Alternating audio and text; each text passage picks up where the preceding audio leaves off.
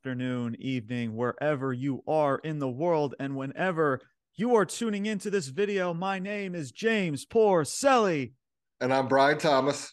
And welcome to episode number two zero. That's yeah. right, 20 of Ruthless Talk. 20 episodes, man. Time flies when you are having fun. That is for yep. sure.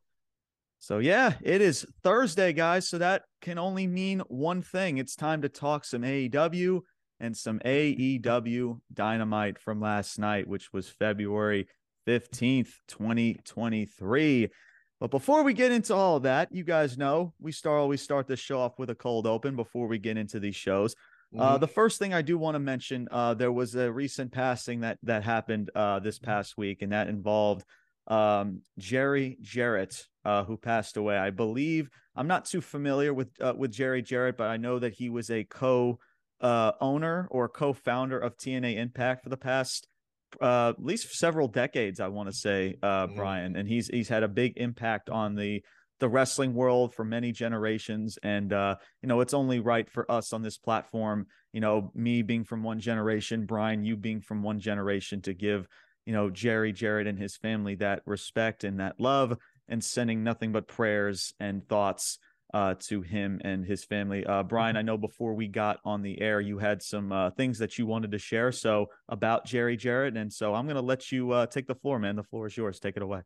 Yeah. Um, so Jerry Jarrett, you know, I know you know a younger generation might not be too familiar with him. I mean, he's he's one of the guys from like a bygone era, you know, the territories and stuff. Um, and, and, to be honest, like I came when I started watching. I mean, I was like really young, four or five, but I was still kind of the tail end of uh, Jerry Jarrett as like a, a, booker per se. He did go on to, uh, as you said, TNA, but even before that, um, you know, him, him and Jerry Lawler, you know, again, who just had a, a medical issue, um, really kind of put Mid Atlantic wrestling on the map. Um, I think a, a couple episodes uh, uh, ago, I mentioned that the whole storyline with uh, Jerry Lawler and Andy Kaufman, that you know, that was a time where like kayfabe was still, you know, very very important, and I mean, there was really you know questions like, is this because at the time Andy Kaufman was arguably one of the the top comedians slash entertainers, you know, in in the United States. Um, played on Taxi, you know, uh, SNL, things of, that nature. Um, but yeah, it was uh, it was just for decades, really. Um, you know, there was there was always a question: was you know, was this a work? Was this real? Um, so really, you know, great stuff back then. Again, a bygone era. Could obviously wrestling has changed, and you can't you can't go back and capture things like that of a, a era that's just gone now. Yeah. Um, but yeah, I want to. So as far as Jerry Jarrett goes, um, again, one of the territory guys, and uh, you know, again, the younger viewers might not know too much, but really how just how he influenced and was a part of of the wrestling industry as a whole for for decades. Um, like I said, he created Mid South Wrestling. He went on to be uh, co-founder of the NWA, which then uh, kind of turned into WCW. Um, so he has has his hands like all over the map. Um, and I just want to go down some some wrestlers that came, you know, through his promotions that became top stars in this business. Um, obviously, you can say his son Jeff Jarrett. You know, he's he's had his runs here and there, and again, he's been around for gosh 30 plus years, if not longer. I'm not really sure how long. Um, but Bobby Eaton, uh, Butch Reed, who um, when I I knew a little bit about Butch Reed, but when I really got into Butch Reed was when he partnered with Ron Simmons and they were a tag team called Doom. Uh, again, I th- uh, Paulie Dangerously managed uh, Doom for a while. Paulie Dangerously. That's yeah, Paulie Dangerously. yep. uh, Magnum TA. Uh, your viewers might not have ever heard of him. Um, he actually, I believe it was like a car accident he got into that really derailed his career, but he was a freaking star. Um, uh, Dr. Death, Steve Williams, uh, Jim Duggan, Hacksaw Jim Duggan from the WWE got his start in Mid Atlantic. um, the Rock and Roll Express, who, along with the Road Warriors, they were my favorite tag team when I was that real young kid, you know, five, six, seven, eight years old. Um, a couple more uh, Sting. Sting uh, came through there. Ted DiBiase, the Fabulous Freebirds, Junkyard Dog.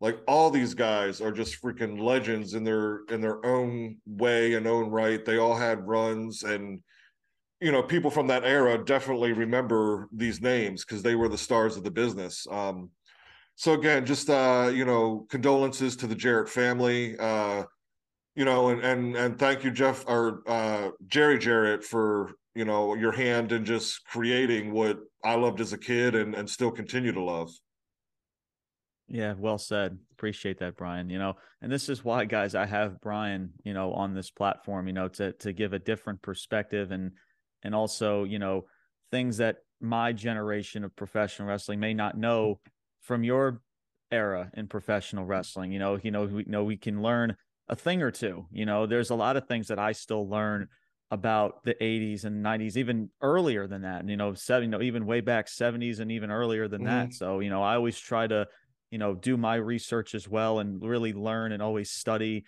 um, about those those times in wrestling, and that's why I have such a such a an appreciation for that time because I went back and I've seen I've you know I've I have the you know the WWE network and I've seen stuff in the past and then mm-hmm. you know and then you see you know wrestling today and even in the early 2000s which which is which was still a good year and there's no doubt yeah yeah um but when you look at today man it's just like and then you look back at like what what still could be. I mean, obviously, gone are those days of professional wrestling. It, it, it can never be. It can never be at that same level, right? But right.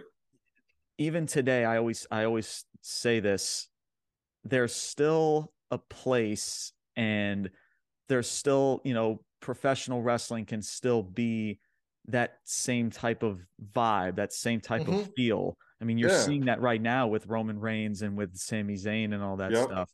Um, but yeah, I'll say again with that story, the best story I've seen in the since Stone Cold and McMahon, and that's going back what 25 yeah 25 30 yeah, years now around, yeah at least about 20 25 years i'd want to say yeah. at least off the top of my head yeah um, 25 yeah because i was i was i was probably like 18 19 20 mm-hmm. something back then yeah that sounds sounds about right yeah so so yeah i mean this is why you know we don't just talk about just today's wrestling or the you know the 90s you know i know that's always you know that's the popular time in wrestling but you know it's always it's always cool as a as a community to always learn about you know even times earlier than that the 80s the 70s and even beyond that you know so that's why i have people like brian thomas here to uh, educate us you know that's you know hey like you know you know these guys like the you know the rock and roll express you know the mm-hmm. entire other tag teams that we even named about in last week's uh in last week's uh yeah. AEW Dynamite because of how pathetic this freaking tag division and this trios division, whatever the fuck it is. Yeah. Um, and yeah, just and just understand that, you know, when we talk about like, because I know it's easy, Brian, to say, oh, well, you know, wrestling is it was so much better back in the day. Well, if you really dissect and actually do research and you watch it back in the day you you get a different level of like wow like this this was really good and then you watch mm. today's wrestling and you're like man like this is this stuff really could be better so this is all yeah. this is reason why guys we always bring up stuff like this is to understand that yes it wrestling back then can never be at that same level but it can still have that same type of feel and there's still that mm-hmm. place for professional wrestling to be special.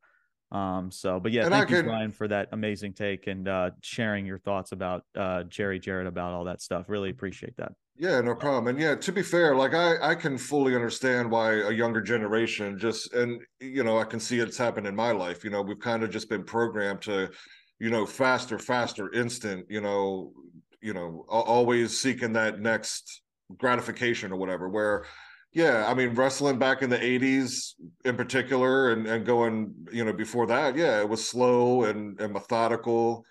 Um, so I mean, I can understand how it's it's hard for a younger generation to really to really get into it. But if you want to look at the storyline and the character aspect, yeah, you got to go back to the 80s and 90s because that's again, it's athletic, it's involved, it's you know whatever, but you still got to have those characters and and build those storylines. And I, that was to me, you know, the the early '80s to the late '90s was just a golden era, you know, of wrestling for me. And yeah, I'm biased because that was my generation too, so that is what it is. But it was some good shit, man. It's good shit, pal. yeah, right. All right, guys. So another thing before we get into uh into Dynamite, uh, because I said, you know, this is a Dynamite review. We want to do keep the focus on Dynamite, but I do want to mention uh about WWE NXT. Um, mm-hmm. you know, as of late, Brian, they have been uh you know, they got a lot of stuff going on. And main one of the main things that they have or the main storylines or feuds is uh involving toxic attraction. You know, mm-hmm. toxic attraction, you know, for those who are not you know familiar with with NXT, you know, Toxic Attraction. That's the same uh, faction that involved Mandy Rose that Mandy mm-hmm. Rose started before. Of course, she had her release was was was just about uh, I want to say what about a few. I think it's been about a month now. I want to say since she's been. I'd say it's a little bit longer than that, or but... even longer than that. Yeah, I was gonna say maybe even almost two months or a month and a half.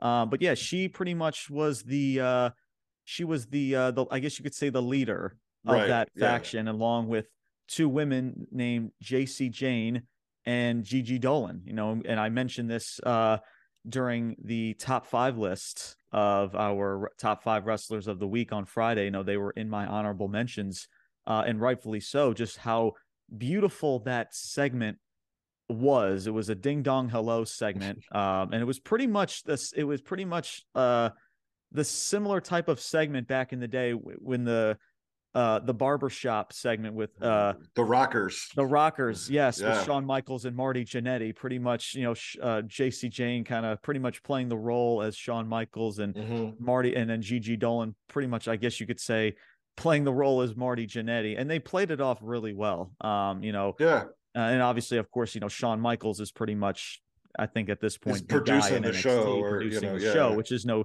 no surprise there. but still, the way it was done, it was done really well. And then I do wanted to get yep. into this um into this uh this promo that Jacy Jayne cut because it was really really done uh very well she her delivery was was very well spoken she hit her bullet points and everything just perfectly and i gotta say brian if she can keep this up and who knows? You know, I don't trust this company when she gets onto the main roster that they're going to give this woman a chance. Historically, I mean, you can't. McMahon, I don't even know if eh, at, at, this point, like, I don't know who Vince McMahon likes or doesn't like. You know, he likes yeah. blondes, he likes people like Raquel, like Nia Jax. Like, so I don't even fucking know it anymore. Yeah. But if they do give this this woman a shot and that they let her just be Jacy Jayne, the woman that she is now, you know, mm-hmm. you hear that promo from Tuesday night and you're like, man, like there's potential there, you know, and she, you know, she gets on, you know, she talks about, um, you know, Gigi, of course, and the attack. And it's funny. She's like, she's kind of like mocking the crowd. You know, she's like, you know, if I have to hear one more time saying, oh, did you really have to kick her in the face yet that hard? And she's like, "Yes, yes, yeah. I did." and it was a pretty stiff way, ass kick, man. It, it was, it was. yeah. It, just the way she delivered everything. You know, yeah. she pretty much talked about, um, you know, telling the fans like, "Hey, like, no, this is the most important thing that I've ever said." Um, you know, since I've been here, it's like, "Screw you," and she just goes along saying, "No, you guys." thought you know I, I didn't belong in toxic attraction that i was the third wheel and she's like listen you know and, and look you know two days or two years later excuse me two years later you know look who's the last woman standing and that is mm-hmm. yours truly just a really well done promo and uh I, and like i said i definitely um for someone who is not much involved with NXT as much. You know, of course, gone are the black and gold days. I mean, you really mm. can't go wrong with that with that era of wrestling. People like Tommaso Ciampa, people yep. like Johnny Gargano, people Adam Cole, even yep. I'll throw Karrion Kross in there, yep. and even others back in the day, like Velveteen Dream. Do you guys remember Velveteen yeah, Dream? Yeah, even, I understand personally they have different, you know, perspectives about him, but you know, as a as a performer, the guy mm-hmm. was j- just as good as anybody. Yeah. Um. And yeah, and just as of late, like NXT just hasn't had that. You know, they went like all these colorful bright lights, and they finally put all of that shit away with NXT 2.0, and now they're I guess they could say they're just they're not really black and gold. Like the the colors, I guess, are just black and just yellow or something. I don't know. Yeah, um, it's still yeah. not the same feel. But but but look, I always say, uh, I always say this, guys. I will always give shows and feuds a chance. And from what I'm seeing with Toxic Attraction, I've been you know watching this this faction for for quite some time now, and they've given uh, the benefit of the doubt and they've given my respect to see where this where this leads to you know going into you know wrestlemania weekend which is probably what it's going to lead to uh, at a probably at a takeover or something like that. But yeah. but yeah brian i'm going to send this off to you. You know i know i don't i'm not sure how involved you are with nxt um, i know before we got on the air you're not too familiar with toxic attraction but i did send you the promo because i definitely wanted to know what your what your thought was about um, about you know Jacy Jayne and uh, herself and where what mm-hmm. uh, the potential that she might have and and this feud uh, as a whole. Of course, you know there's other stuff going on like Grayson Waller. He's got some stuff going on with right Shawn Michaels, which also seems potential. There's actually like what actually feels like real heat, like real actual friction between each other.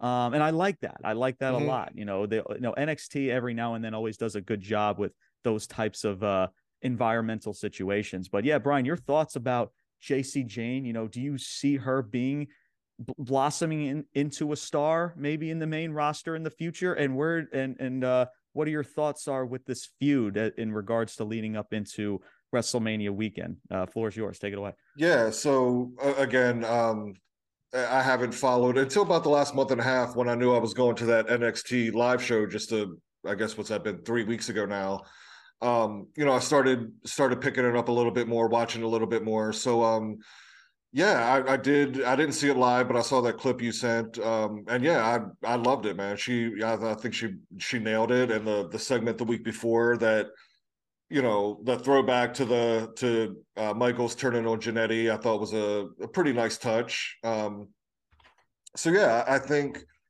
I think she could be. Um, and there are a few people uh, in NXT now I'm kind of following. Um, so Toxic Attraction was one of them. Uh, JD McDonagh, I, I kind of like that dude. Um, you know, I've just kind of seen him again here for the last month or so, and I've you know went back and watched some of his stuff, but I'm liking him as well. Uh, as you mentioned, Grayson Waller, you know, he's a you know a possible up and coming star.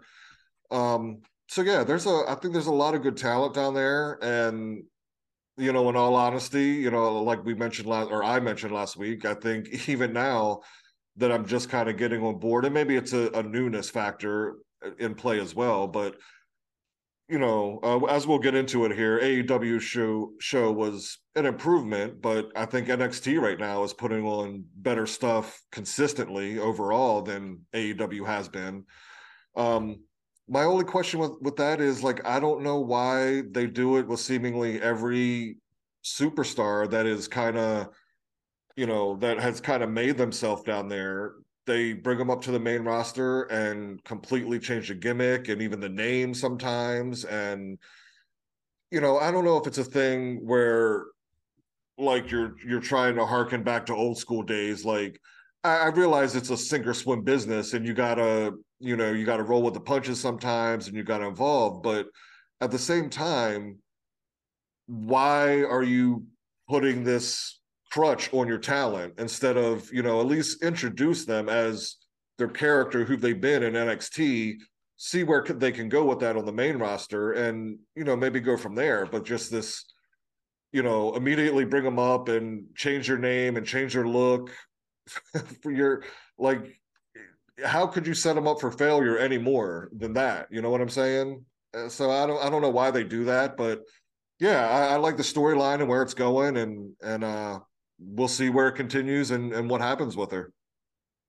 Yeah, absolutely, absolutely, great take. Um, yeah, just you know, we'll definitely you know in these cold opens we'll definitely um, talk about this more because like i said there there is there is intrigue here mm-hmm. especially mm-hmm. with toxic attraction and if, of course you know we mentioned grayson waller and his stuff going on with hbk there seems like there's also potential there but to me right now the main attraction no no pun intended um, is Jacy Jayne right now and gigi mm-hmm. Dolin and it's going to be you know it's it's it's just going to be interesting to see whether they they sink or swim you right. know and then if they do get that opportunity in the main roster, you know, who knows? And that's why Brian, like, you know, and, and I know I can speak for a lot of fans, you know, it's like NXT, it's like, you know, if they're just gonna be get name change after name change and they get all mm. this and uh, everything in creative they just thrown away of what they were they were known as in NXT, then what's the point of watching NXT? Right. You know, I don't understand why where, they do that. That's just where my love for NXT is kind of just fallen off. But yeah, but it's feuds like Jacy Jayne and Gigi Dolin that have a pulse, that have a mm-hmm. that have feel and a meaning behind it. Um, it's definitely something I can get behind and definitely want to see sure. where it goes. So we'll definitely continue to see where this leads to. And again, shout out to Jacy Jayne and uh and Gigi Dolin. I mean, Jacy Jayne just again cutting a tremendous freaking promo. Mm-hmm. There's no doubt there's some potential with her delivery. Um, you know, def I have to see her more in the ring as well. You know, of course, you know, of course, you know, I always talk about I always slander people like being great technical wrestlers, but guys, listen, you know, there there's a of course you need to be a good a good wrestler in order, you yeah. know I'm saying, like a good performer, right? But that's it's it's not just about that right? right. We it but it's, it's just, about it's a part of it. It's yeah, it's a part of the full package, like we right. talk about the full package, right? The the charisma, the mic skills, everything in mm-hmm. between. So, um, I do, but in regards to her in ring skills, you know, I do want to see her more, and hopefully, maybe you know, if they do put her in a match or two, um, you know, maybe like some squash match or something, and see what she does. Um, right. You know, definitely give me a better perspective on her. So, um, yeah, definitely intrigued to see where it goes. And like I said, you know, shout out to Jacy Jayne and Gigi Dolin. They continue mm-hmm. to kill it. And it's going to be interesting to see where that uh, storyline goes as we get closer to Mania. And now it's time to talk about uh, this shit show, isn't it, Brian? yeah, it's it's it's it's about that time. Um, a wee bit of improvement, but still, yeah, not enough. It's yeah, it's still pretty much a shit show, honestly. Yeah. Um, and, and and the first, the literally the very first match and segment kind of proves my point. And uh, let's just dive on into it, shall we? This so this was AEW Dynamite, uh, February fifteenth. 2023 in Laredo, Texas. I hope I'm pronouncing that right. Our number Laredo. one was it? it? Is uh, Laredo. Laredo. Oh, okay. I was just yeah. I knew I had a feeling I was botching that. Okay. um. So yeah, our number one first matchup, quote match. Just got to start the night off with a match, right? Is an eight man tag. Eight man. I, I, I mean, we're good. Guys, the quad, you, you hear, the quad titles hear, are coming. You you hear the eight man, right? As soon as I say, you know what this shit's about to be, and that, and you're just thinking, why the fuck are we starting out of everything that Tony Khan has on this on, on, on this show, you start off with a fucking eight man tag. Mm-hmm. Th- this is what I meant, guys, about the cold open last episode. This guy is just, I, I don't know if he's that sh- if he's that freaking shot, or he just doesn't give a fuck. It's one of the two because clearly, like this is this is the start of a show of somebody that just doesn't give a fuck, or is that fucking clueless? Um, I mean, just uh, just absolutely ridiculous. But anyway, so this again, eight man tag match. This was uh, Jeff Jarrett, uh, Jay Lethal, Satnam Singh, and Sonjay uh, versus Orange Cassidy, Billy Gunn, aka Daddy Ass, and the acclaimed. Uh, this match was nine minutes. Uh, Sonjay's out there in a suit and tie, just in when he with the pencil and stuff in his hand. I guess uh-huh. he's you know pretty much playing the comedic jobber, pretty much of the group. Yeah. Uh, the the Gunn Club, your new tag champions. I know it's it's freaking. I, I am still baffled as well. Uh, it's been a week later and I still can't get yeah. over it. Uh, again, that's no shade to the Gunn Club, but again, we'll we'll talk more about the Gunn Club as we get into the show. But they hit the stage. They're pretty much just there to, I guess, be a distraction as they hit the they hit the stage during the match. So Sonjay gets tagged in at one point during this match. I mean, guys, this is an eight man tag. This is a bunch of schmazzery. This is a this is yep. nothing but a circus fest of a match. There's really nothing hardly to really review here. But Brian, I, I have to go over this, and then I'm I'm gonna have you start with what your thoughts are with this uh, with this shit show. Um, but guys, I literally so Max Max Caster tags in Bowens. I got that too. Yeah. And he has uh, Sonjay, and he's holding Sonjay's legs. What pretty much is like at least over a minute. It's, No, no, Bowens, it was way longer. Bowens yeah, way is, longer. Was it like two? I was gonna say it, it was. It was that. legit. It was at least three, even maybe like three to five, somewhere in there. I mean, guys, what the yeah. fuck? yeah. Max Caster, who's not legal, he tags in Bowens. He's up. Bowens is up on the top rope. I think Jay Lethal gets involved and knocks him over the top rope. Then freaking Daddy Ass now is in the ring, who's not even legal either. He's about to go up on the top rope. Me- meanwhile, Max Caster is still holding on to this guy's fucking legs. And Aubrey Edwards, and again, I love Aubrey Edwards. Shout out to her. She has a podcast and everything. Shout out to her. She's just standing there, just letting mm-hmm. all of this bullshit happen. It's like, I mean, guys, what? This is why I can't stand tag team wrestling in AEW. It's a fucking circus. You don't know yeah. who's legal. You don't know who's not legal. Everyone's just, you might as well ha- announce every match a tornado tag. You might as well yeah. because there's no tag team rules. There's no traditional, but then there's the niche audience that are just gonna, you know, suck the you know what out of Tony Khan. This is great. Oh, this is a great start to the show. It's like fucking a. But so daddy, daddy ass, Billy Gunn, he's mm-hmm. now he's up on the top rope. Someone I think uh Satnam Singh also he knocks him off the top rope so, or something. Then Orange Cassidy hits him with an or hits somebody with an orange punch. I forgot who it was. And now well, uh, Cassidy's uh, in the middle of the ring. And he's delivering his fucking shin kicks, you know, during the orange. I'm like, guys, these guys are not legal. These they're not legal competitors. And then yeah. finally, and then finally Bowens gets back in the ring. I think I forgot what the finish of this was. I he pins Sonjay for the win. So Bowens, who was the actual legal competitor, fucking 50,000 years later, gets yeah. back into the ring and pins Sonjay. I think it was the uh what, what do they call it? Uh, it, uh it's the uh, Shiver Me Timbers. The Shiver Me Timbers when Max Caster right. So they finally yeah. deliver. So after all of that bullshit, finally Bowens delivers the fucking the fucking Shiver Me Timbers, whatever the fuck you want to call it, and and wins this match. Yeah. And I'm just like, and then they do their their scissoring celebration, and I'm just like, oh great. Guys, what did I just watch in the last five minutes of this match? Guys, I, I can't. St-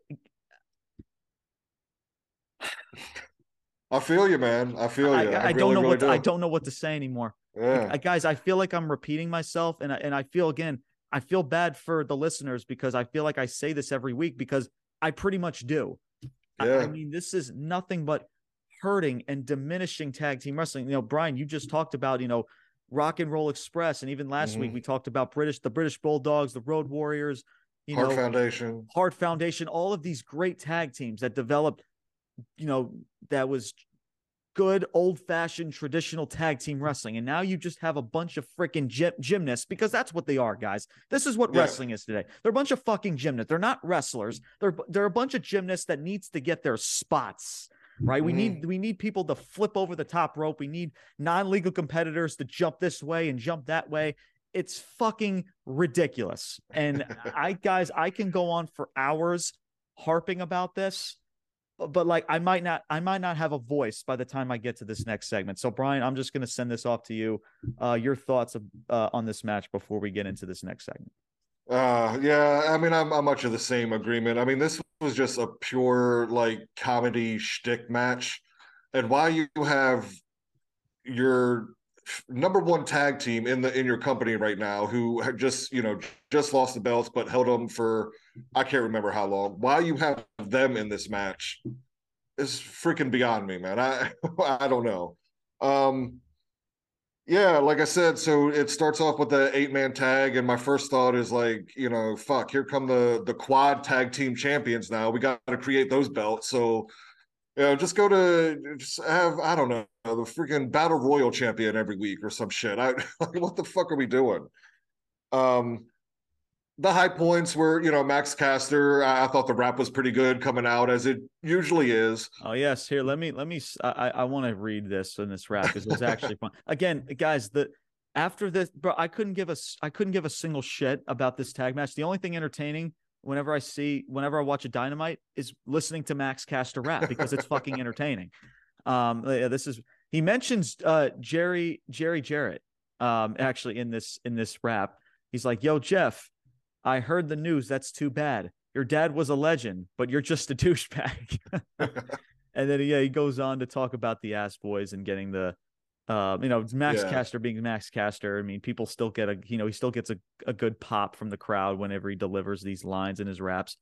Uh, and that's what I mean, man, about the acclaimed. Like, dude, how how do you sit in a boardroom, right, and think, and you look at this tag match for the fact that we had a tag match in the in a dynamite. You know, you don't, you know, you, you have a pay per view called Revolution, and like literally at that time it was three weeks. Like, oh, yeah. let's just save it for. uh let's just save it for the pay per view, Tony. Tony's like, nah, we have to have this on Dynamite, right? And not only that, let's put the title on the Gunn Club because that's what's going to get asses in seats. That's what's going to make our house shows. By the way, spoiler alert, they're going to do house shows soon. Yeah, that's yep. really going to fucking help this company. Oh my fucking lord! I mean, might they better well, change it you up. Might as well call Dynamite a house show because that's what this freaking yeah, show yeah. is. It's just a house show, just a bunch mm-hmm. of great matches. There's nothing different between a house show and a Dynamite show, anyway. Yeah. But how do you sit in a boardroom and say putting the titles on the Gunns is what's best for business in AEW? I don't know. While the crowd is so, he- I, am done. I, I harped about that last week. If you want to hear my rant about that, just listen to, to last week's uh last week's episode. But Brian, continue before we get into this next. Uh, the only other spot that I had in here, um, well, I guess a couple. I mean, again, it was a comedic match for for the most part. You know, the I, I can't even call them high bright spots or just something that was um I guess kind of impressive to see, you know, Satnam Singh is a freaking giant of a man. And anytime you get like somebody of that size just throwing dudes around, it's you know, it it's it's kind of I, I'm okay with that. The real high point of the match for me was uh yeah, so right before Max Caster does his thing, so Orange Cassidy hits um Sanjay Dutt with like the orange punch, right? Sanjay's Dutt's Dutt's uh selling of that it was beautiful. It was funny as shit. That was the best part of the freaking match is his sell for that. Um and then yeah, it goes into the Max Caster, you know, trying to set up for, you know, one of their kind of finishing moves. And like you said, like Bowen gets up there, he gets pushed off. Billy Gunn gets up there, he gets pushed off. Then Orange Cassidy does his whole little, you know, kick shtick, which, and then he goes up to the top rope. He gets pushed off. And then ultimately Bowens comes back. So you ran through the whole damn team climbing up to the the top rope while Max and Sanjay are just sitting there for it, it was definitely over three minutes. I, I don't know exactly how long it was, but in a spot like that, that is freaking forever. Just sitting there holding the dude while you're trying to execute this move. It was freaking ridiculous. So yeah, uh, you know, just a silly match. Like, you know, I, I, I didn't mind like, you know, considering um Jerry Jarrett, you know, if you wanted to start the show with Jeff Jarrett and and even I would have been okay if you made some kind of announcement because I know like Jarrett and, and Jay Lethal are in the same faction. But Jay Lethal as well, coming up through TNA, has a long history with the Jarrett family. So if you wanted to have like a tribute match or something like that with like Jay and Jarrett, like that would have been so much better than this bullshit. Like, I don't know, man. But yeah, it was just silly and just waiting for the the day the quad tag team champions arrive yeah, again, you you might as well should have played freaking circus music. Yeah, it's that whole spiel happened because that's what it was. It was a fucking yeah, ex- exactly right. Just play the music. Yeah, I, I can hear it in my head now. It's like you know, it's replaying over and over in yeah. my head. Like you might as well just play it, guys, because that's what this was. It was a fucking circus. Um, and also shout out to to Jeff Jarrett because uh, obviously going through a yeah. a rough time. Which I mean, the fact that he was able to compete in this match because I'm sure that he's going through it uh, with this with this sure. passing. So again, shout out to him. You know, I'm sure he, I'm sure Tony Khan, you know, or you know, executives asked him. He's like, "Hey, are you, are you sure you're okay to do this match?" And then right, you know, right. Jeff Jarrett's like, "Hey, the show must go on. Let's let's fucking go." Mm-hmm. So so yeah, shout out to him. You know, because I know a lot of people in that situation probably wouldn't wrestle there. Um, but yeah, but shout out to yep. Jeff Jarrett for doing that. So um, for again, sure, I think he he deserves. You know, I know he wasn't the the biggest star in his prime, but I think he. He's someone I think is very underappreciated. His fingerprint um, is all over the business, and and is just it can't. It, it always will be. You know what I mean? Absolutely. He's just one of those guys. His family, you know, him and his dad. Yeah. Absolutely. Second match, we go into a tor- a Texas tornado tag match. So AEW that we just saw ex- before two in a row, basically two Texas tornado so tags a But now you have an excuse now because tornadoes in the name. So now Yeah. they get away with it. But Right. it's pretty much just like any other tag match in this fucking company. yeah, Um, so yeah, guys, you have Jon Moxley and Claudio Castagnoli versus Rush and Preston Vance. Is that the guy from What? 10? Is that is that the 10 guy from freaking uh from the Dark Order? I want to say. oh, I don't know. I, I because guys, who the honestly, I couldn't tell you. Yeah, who the I don't fuck know. is a Prince a Preston Vance? Like that's the like seriously. When Yep. you guys, you have a we have a pay per view in two weeks. You're gonna put Preston Vance in this fucking. ma- I- m- moving on. Um, yeah. So again, listen. This what? Listen. Was the match fun at times? Okay. Yes. But guys, what is this doing for the pay per view? Like, what is this doing for Jon Moxley? What what, is this doing for, like, for for anybody? Like, what is this Mhm. doing to get excited about next week or the pay per view? It's doing fucking nothing. Oh, but Texas saw a great tornado tag. Okay, you see a tornado tag every fucking week because there's no tag team rules in this Yeah. fucking company. That that Anyway. is their tag team division. Freaking, Exactly. Yeah. So um so Vance and Rush they attacked Mox and Claudio before the match. They were in the crowd. Um and they they started pretty much the match early in the crowd. Again, physical, no doubt. It was there, there was Oh, some fun yeah, spots yeah. in there. There's there's no doubt. Um, but again, I can just go to a fucking bingo hall right down the freaking street and say the same shit with no Mhm. freaking storyline because that's what this was. Um, Adam Page is watching backstage um, during this match. Um, Vance, this was a pretty cool spot. Vance speared Mox um, outside. He was Mox was standing on the ring apron. He spears him onto the outside and landing onto Rush and uh, and Claudio there Mhm. uh, for that spear spot. Um, I don't remember this dude's name, but it's Rush's manager, Jose. Is that his Uh, name? yeah, I didn't catch his he name gets either. involved. Yuta then gets involved, and he t- he starts taking him out. They brawl, I guess, backstage or something or some shit. Mhm. Um, the finish was actually I actually like this finish. It was Mox. He had a barb, he uh, not barbed wire, but just a chain, just a regular chain. Mhm. And he's choked and he chokes the shit out of Vance. And pretty much, I, I think he passed out or tap. I think he did. He tap out. I'm pretty sure. I Or did he couldn't even really out? see if he tapped out, but e- because I know either they like to way, do it the was pass out finish a lot. Yeah, the pass out finish it has a place, but I know they do that a whole shit ton of times. But Yeah, but yeah, uh, actually a decent decent freaking finish. I actually was a fan of the Mhm. finish. I thought it was a pretty cool finish. You know, that's that's up Moxley's character there, so I I don't mind that at all. So.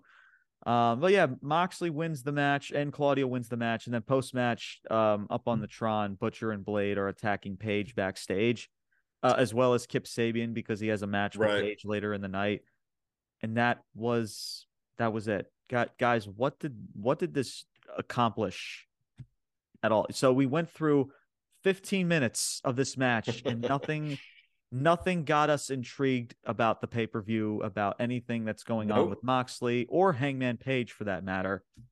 It was just a good tornado tag or just a tr- you might as well again call it a traditional tag because again there's no tag team in this company. It's a Right. AEW in a fucking nutshell.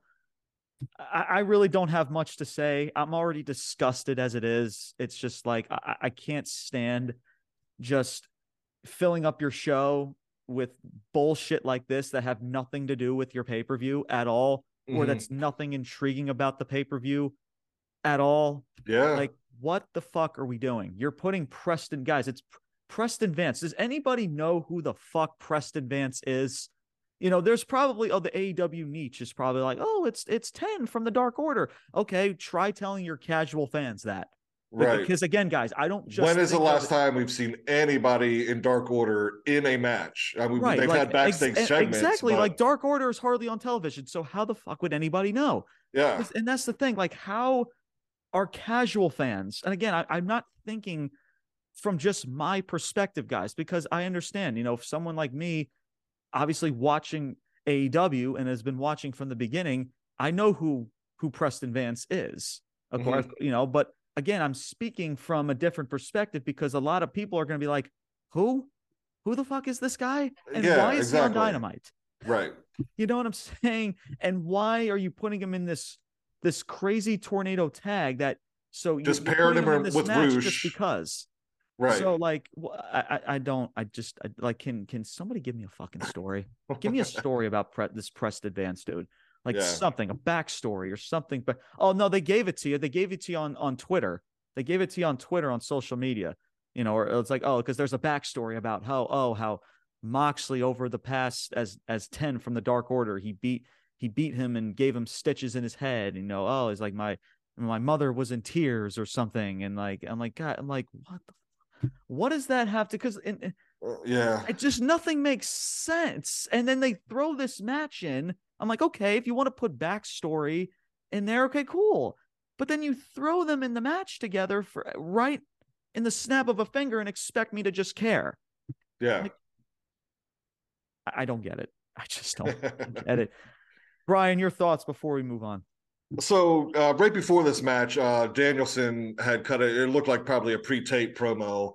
Um, I didn't write any lines that he that he said down, but I thought it was a pretty darn good promo. Uh, just you know, he was uh, pretty emotional about everything, and uh, yeah, that's all. Well, I guess we did see Danielson one time later in the night, but um, yeah, just want to throw that in there. It was a pretty pretty good promo. But yeah, getting into the match. Um, so yeah, like you said, they uh, Mox and Claudio get attacked. Uh, you know, before the match starts outside. They go to a commercial break, right? They come back and they're finally getting into the ring, and the bell rings. James, what do you think is the first thing they do when the bell rings? What's the first thing?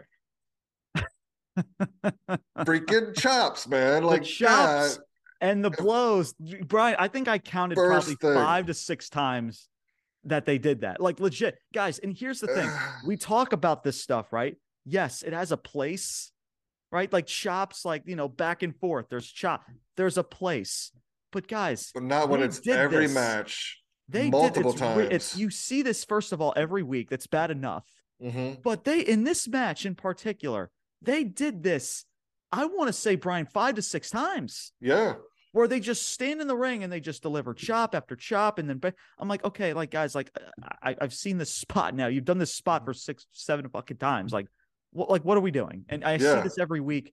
You gotta get, you gotta, you gotta do something different. And in particular and with Moxley and Danielson, every single damn yeah. match, it's going to be three to six times that they both do that. I tell you, as soon as I saw that, I'm like, Brian must be freaking loving this because this is just something that AEW fans uh, I guess just freaking love and they just want to see, right? They just want to see yeah. every week just those same freaking chops and the same type of shit. Like, you know, yeah, I, I immediately thought about you, Brian, when I freaking saw that. I'm like, oh fuck, here we go. Uh, so, so yeah, going on, yeah, the hangman backstage, you know, kind of break-ins there. Uh I, I didn't like it, and I, I don't know. I, I guess I, I give them props for trying to continue a storyline, so that's good. Um, but yeah, that just I don't know. That seemed weird to me. Just Page standing back there. I you know I I haven't found the the the proper way to describe him, but Moxley said it later on.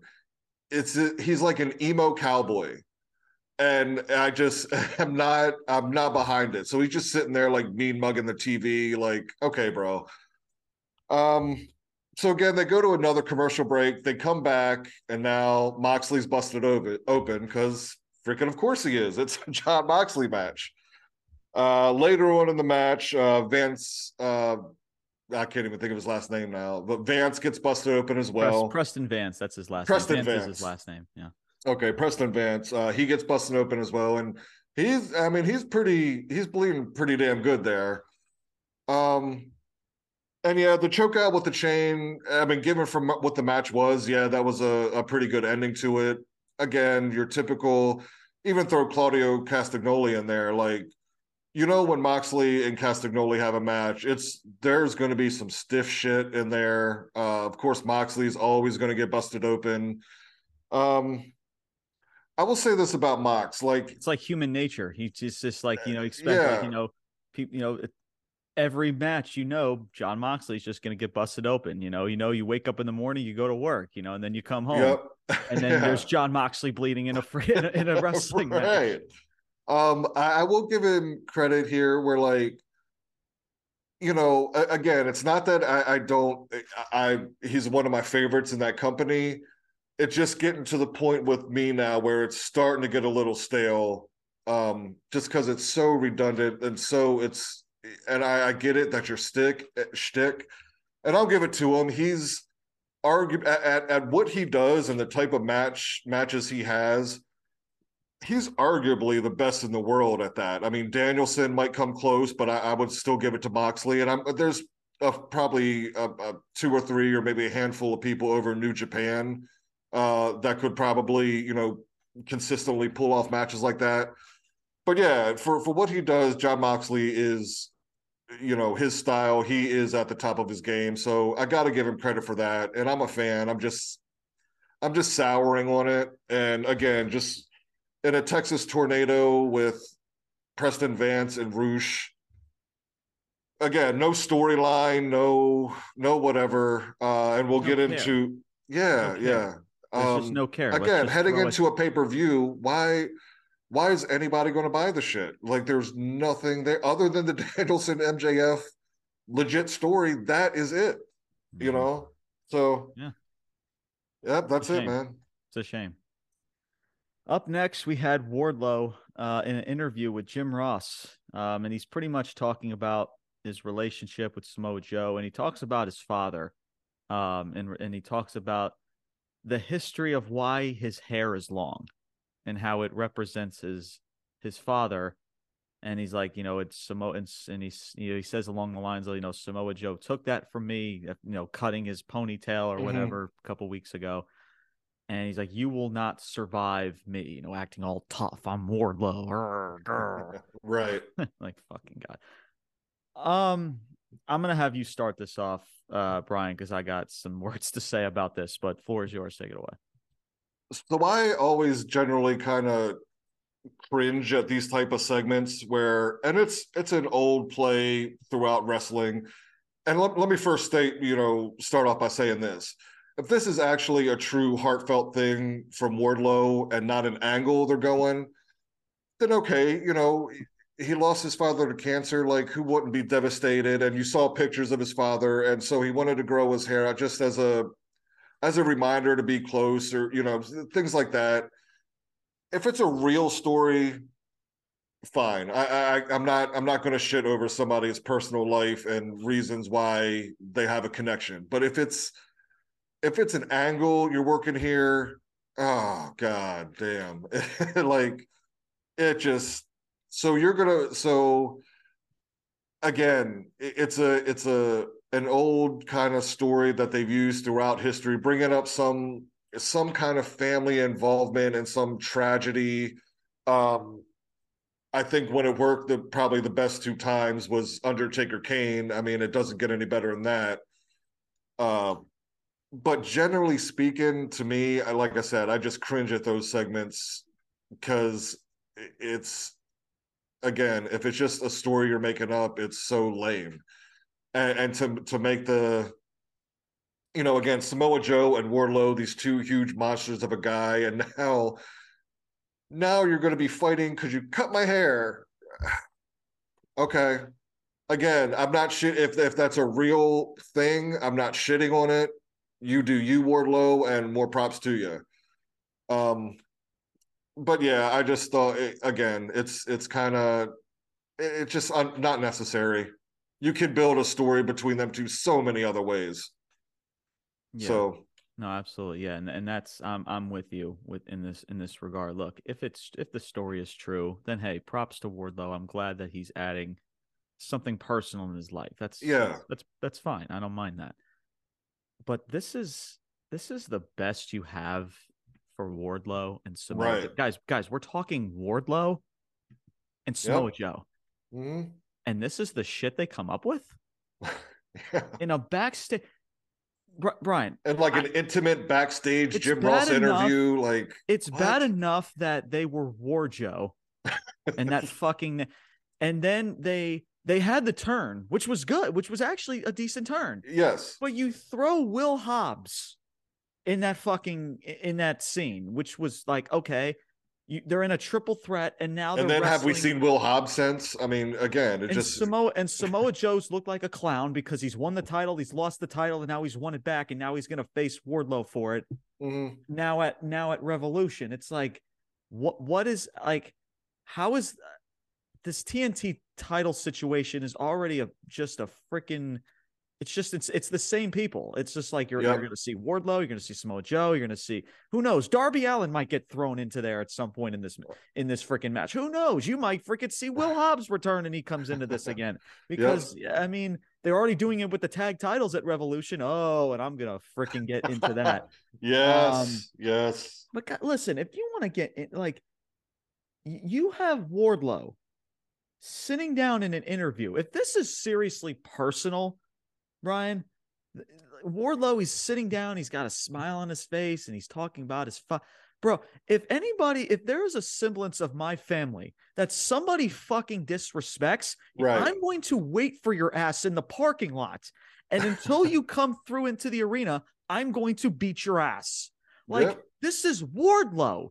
Have him wait in the parking lot if it's that personal for Samoa Joe. If you want to add his father into this, fine, and, and make the make the the the storyline feel personal. Have Samoa Joe Mhm. be Samoa Joe and talk shit about his freaking father for ten minutes, Yeah. and then Wardlow comes down like, okay, I thought this was just business, but now it seems like it, it's personal. I'm I'm really about to like whip the shit out of you now Mhm. you know you involve maybe like evps or like security holding them back and maybe like something like Yeah. just something that's simplistic Wardlow's in an interview like, "Oh, you cut my hair, and no, you won't survive me, man." And, uh, That- yeah, that's the overall. Like I this like I is said, the I- best you got.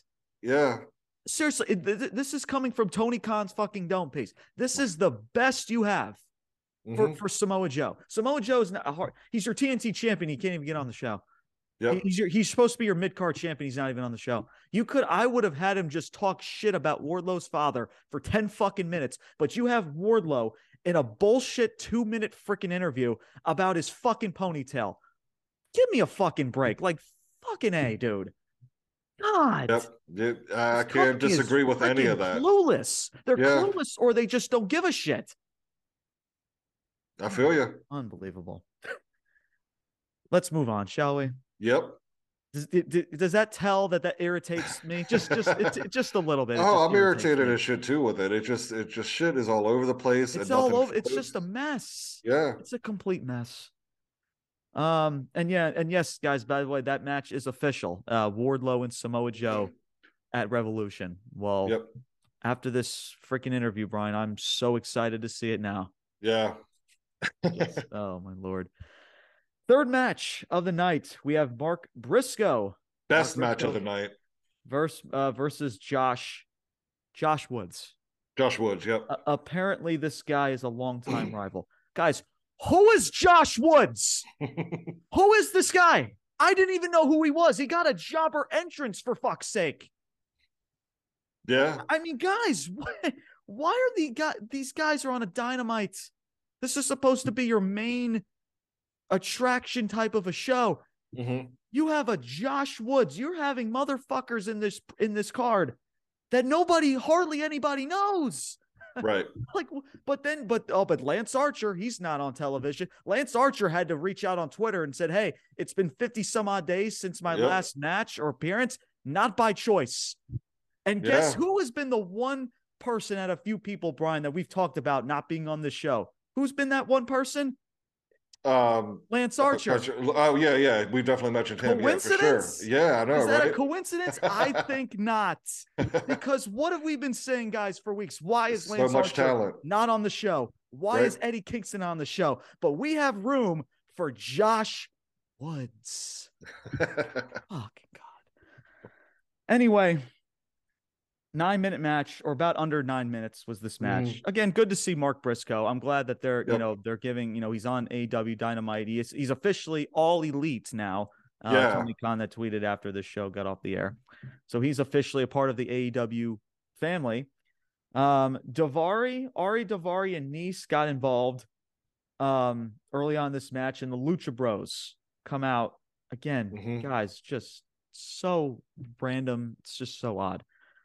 Well, there's a like, there's a history the between between the Briscoes and the Lucha Brothers. You know, again, this is ROH stuff. You know, is it okay? Well, again, it was just I I don't know. To me, it was just yeah. Very, I mean, listen, I yeah, I mean, I guess if you want to Ted and R, okay, but still, it's just like it just like the loot like I don't like if you're gonna have them for the save, like like again, but he, and again, I'm, I'm I'm talking from a casual fan's perspective. There's people that watch this platform that watch AEW Dynamite that don't watch ROH because mm-hmm. that's the thing. It's just like sure. God, like nobody. There's not a lot of casual fans that watch ROH, so we can't just expect to know who this guy Josh or I guess what even, the history is between Lucha Bros and Mark Briscoe. Like we, uh, or, or they, it might, it might even it might even I I'm not sure if I'm right if it was ROH. If they if the Briscoes and Lucha Brothers ever fought each other, it was probably in AAA. Actually, okay. Yeah, so even still, like no, I mean, hardly. Right, right. I don't even watch AAA. I don't even watch it. I'll be honest with you guys. Yeah, I don't. I, mean, I try I, to keep I, up with everything. To do that. I try to yeah. keep up with it and stuff and see what's going on, but like I'm not watching the shows. Hardly as any casual fan. So again, right. it's like Josh Woods. It's like who the like who the fuck is that? Yeah. you know what I'm saying? It's just and then Lucha Bros, like it's just I, I don't it's like they expect you to know like like oh the save like oh it's like why did they save him like oh well well, well doofus don't you know the history between so and so like guys I, I, don't work, know I, I don't, you know I'm not jobs. some right I, I work just... two jobs I work as a professional uh, uh, personal trainer and I work as a baseball instructor I do this podcast I cover Monday Night Raw, SmackDown, AEW, NXT, and other play. Do you think I had the fucking time or the pay to, to to know who the fuck Josh Woods is? Right. And to know the the year history of the Lucha Bros and the Brit. Come on. Yeah. Like serious. Like, I I mean, my God. A- anyway, so um, there was a corkscrew suplex from the apron that looked pretty devastating. That was a pretty uh, that, I that was like a big highlight of this match. Definitely yeah. looked like it was looked pretty devastating. Looked pretty badass. Pretty badass move. I mean, you know, Mark Briscoe, he'll he'll go out there and freaking take any bump any yep. day of the any day of the week. Um, yeah, Briscoe wins this match via the elbow drop from the top rope, and he wins this match. Um, look, um, I, I look, it's good to see Briscoe, Mark Briscoe on television. Uh, was the match decent? Okay, yes, it was decent to good. Okay. What is this doing for Revolution? What is mm-hmm. this doing for your pay per view? What, what what is again? I, I, listen. Is this hard for me to say because I like Mark Briscoe? It's good to see him on AEW television. Fucking finally, right? Yeah. After being stuck in ROH, you know, and his brother, you know, now it took his his brother to pass for this dude to finally be on AEW Dynamite Television. But whatever, that was a, a topic that we talked about weeks ago when uh, right. when Jay Briscoe um um uh passed. passed uh, we talked about that a few weeks ago. Yeah, it's just what is this doing for your pay per view? You're wasting nine minutes of everyone's life that they're not going to get back. Right. Yes, it's good to see Mark Briscoe. I get it. I understand that there's there's AEW fans that watch ROH. I get that as well. But there is a pay-per-view called AEW Revolution. And this match did nothing to get anybody excited. Does that make sense to everybody? Am I talking to a freaking wall? Because there's still people in this niche audience that still don't get it. They just mm-hmm. see, oh, Mark Briscoe, this was a banger. This was great. AEW was awesome. What is this doing for the pay per view, guys? What is nothing. it doing? It's doing nothing. Brian, go yeah. ahead. The floor is yours. Um. So yeah, from my standpoint, I mean, I was happy to see Mark Briscoe, and and I was happy too. yeah, I happy to, yeah. to know he's he's part of the AEW roster now. Um. That being said, again, I can understand the and yeah, I didn't really know who Josh Woods was, or um, you know, I I knew of you know, I, I, knew they had faced each other in ROH, but I, I, don't know like how high on the list that would have been a rival to the Briscoes. Um, but as, like, as far like as they expect you, it's like they expect you to know who this guy is, right? And he's on your dynamite. Oh, it's job. I mean, guys, he got a jobber entrance. That that tells you everything you need to know.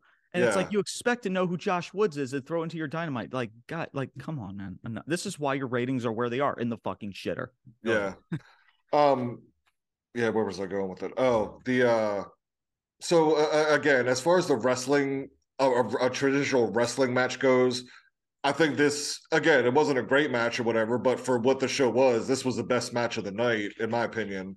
Um, you know, I, I love the, the the kung uh, redneck kung fu uh, that the Briscoes do. It's just a funny yeah. spot. You know, I, I love it when they yeah. do that. I, I, like that spot too. Yeah. Um, and then even the the froggy bow for the for the win there.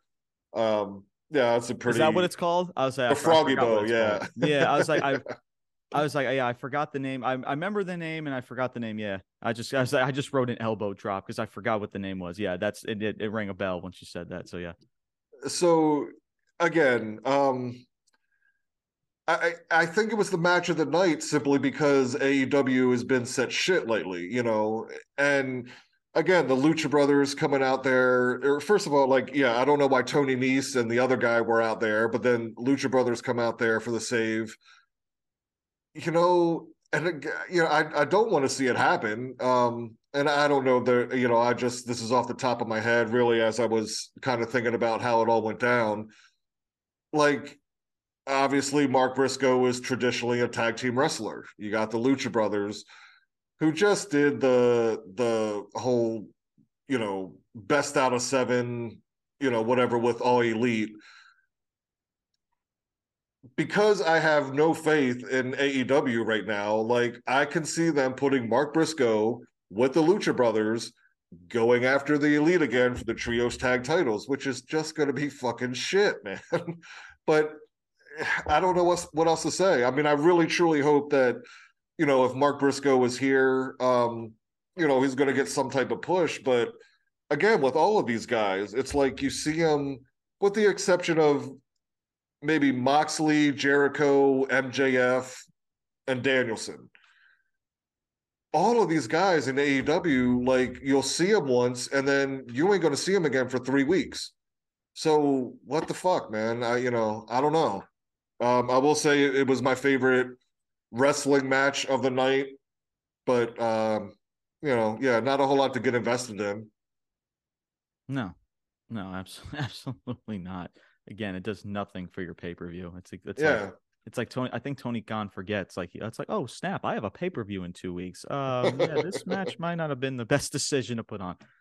Again, I guys, I can go on for hours, but I think you guys understand my point. This is doing nothing to to pump up your your pay per view, and it's doing right. nothing for also your weekly television because no one can can gravitate to, towards anybody mm-hmm. in a feud or a storyline, and it's just just like you like we always say, redundancy. You know. Yep. Adam Cole is in a backstage interview with uh with Renee Paquette. You know, is just talking about his condition, his you know, from his concussion that he's been dealing with and his other minor injuries that he's had.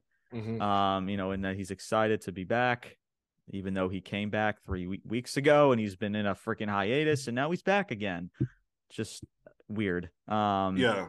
You know, he'll you know he's excited to to get back into the ring um yeah just again just playing the playing the big baby face now as that's pretty much what his character is now mm-hmm. i'm gonna save some quotes that i have in this in this interview because it's I, I laughed i literally legit like laughed out loud when i heard one of these quotes but brian i'm gonna have you start this off your thoughts with uh with adam cole I mean, are you even excited to see? I mean, I, I listen. I know it's Adam Cole. Where it's it's good mm-hmm. to see Adam Cole, but like, yeah, like, where do you think they're going to to put him like in a feud wise? Like, where do you see him going? Like, do you see him just being thrown into a trios tag? Do you see him just tagging with bringing back Bobby Fish and freaking uh right and those and that crew again? Like, like what do you think, man? The floor is yours. So, I'll let you start.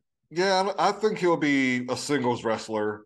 Um, I don't have much about this. I mean, I wasn't too impressed about it. Literally, the only thing I would or could be excited about um, and again, this is just who knows if they'll even do it. Like, I'd be down for a um, Adam Cole, uh, Mark Briscoe feud again, but you got to tell a story. You can't like, don't just fucking put them on a have them have a match on Dynamite one night and then never again. You know, build a freaking story. But if that, you know, now that Briscoe's with AEW, Adam Cole might be coming back soon. I mean, that's one feud that again, book properly, telling a story, I could really be behind that. But other than that, I have no idea where where he's going to go or could go. So yeah, not not a whole lot to say there. Yeah, before we get before we get into the second hour, I have to mention what Adam Cole says in this. In this I didn't write any you, quotes you might, down, but- Brian, you might know what I'm about to say here. So he mentions the AEW roster, and he's like, "I am so Oh, excited to wrestle right. in this roster. Our rest, our roster has never looked better. It's stacked." and it is, but you're not using them.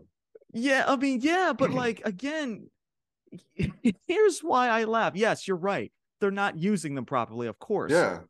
But guys, like, I mean, listen, uh, like, let, let me break down some of these competitors, like some of these wrestlers that have been on AW television, like outside of Mox, outside of Page, out, outside of those people, right? Right. Take a shit shitta, right? That that's one. Action and Andretti. There's another one. Top Flight, or one of the two, right? Now you have Josh Woods, AR Mhm. Fox, uh, freaking, uh, freaking what else? Freaking dipshit Dugenheimer, freaking Bandito, freaking like, eh, but yet nobody is using freaking Eddie Kingston. Again, nobody's using Lance Archer because they're pretty much on a milk carton at this point. But Yeah. yet outside of, you know, but forget those people. Those people, these carbon copy gymnasts in tights and freaking six pack abs, those pe- it's stacked. Those people in that roster, oh, it's stacked. hmm Who are you bullshitting, Adam? Who the fuck told they must have paid you a freaking high amounts of money to say that bullshit to me because that's what it is. It's it's bullshit. Like like what are you trying like what is this company trying to sell to me? yeah. Honestly, Well, Like, here, listen, I, I not mean, I don't think he, he's not wrong, but I'm yeah, they're just saying- not putting him in spots. I'm not saying that the the roster is not doesn't have potential, right? I'm not Right. saying that.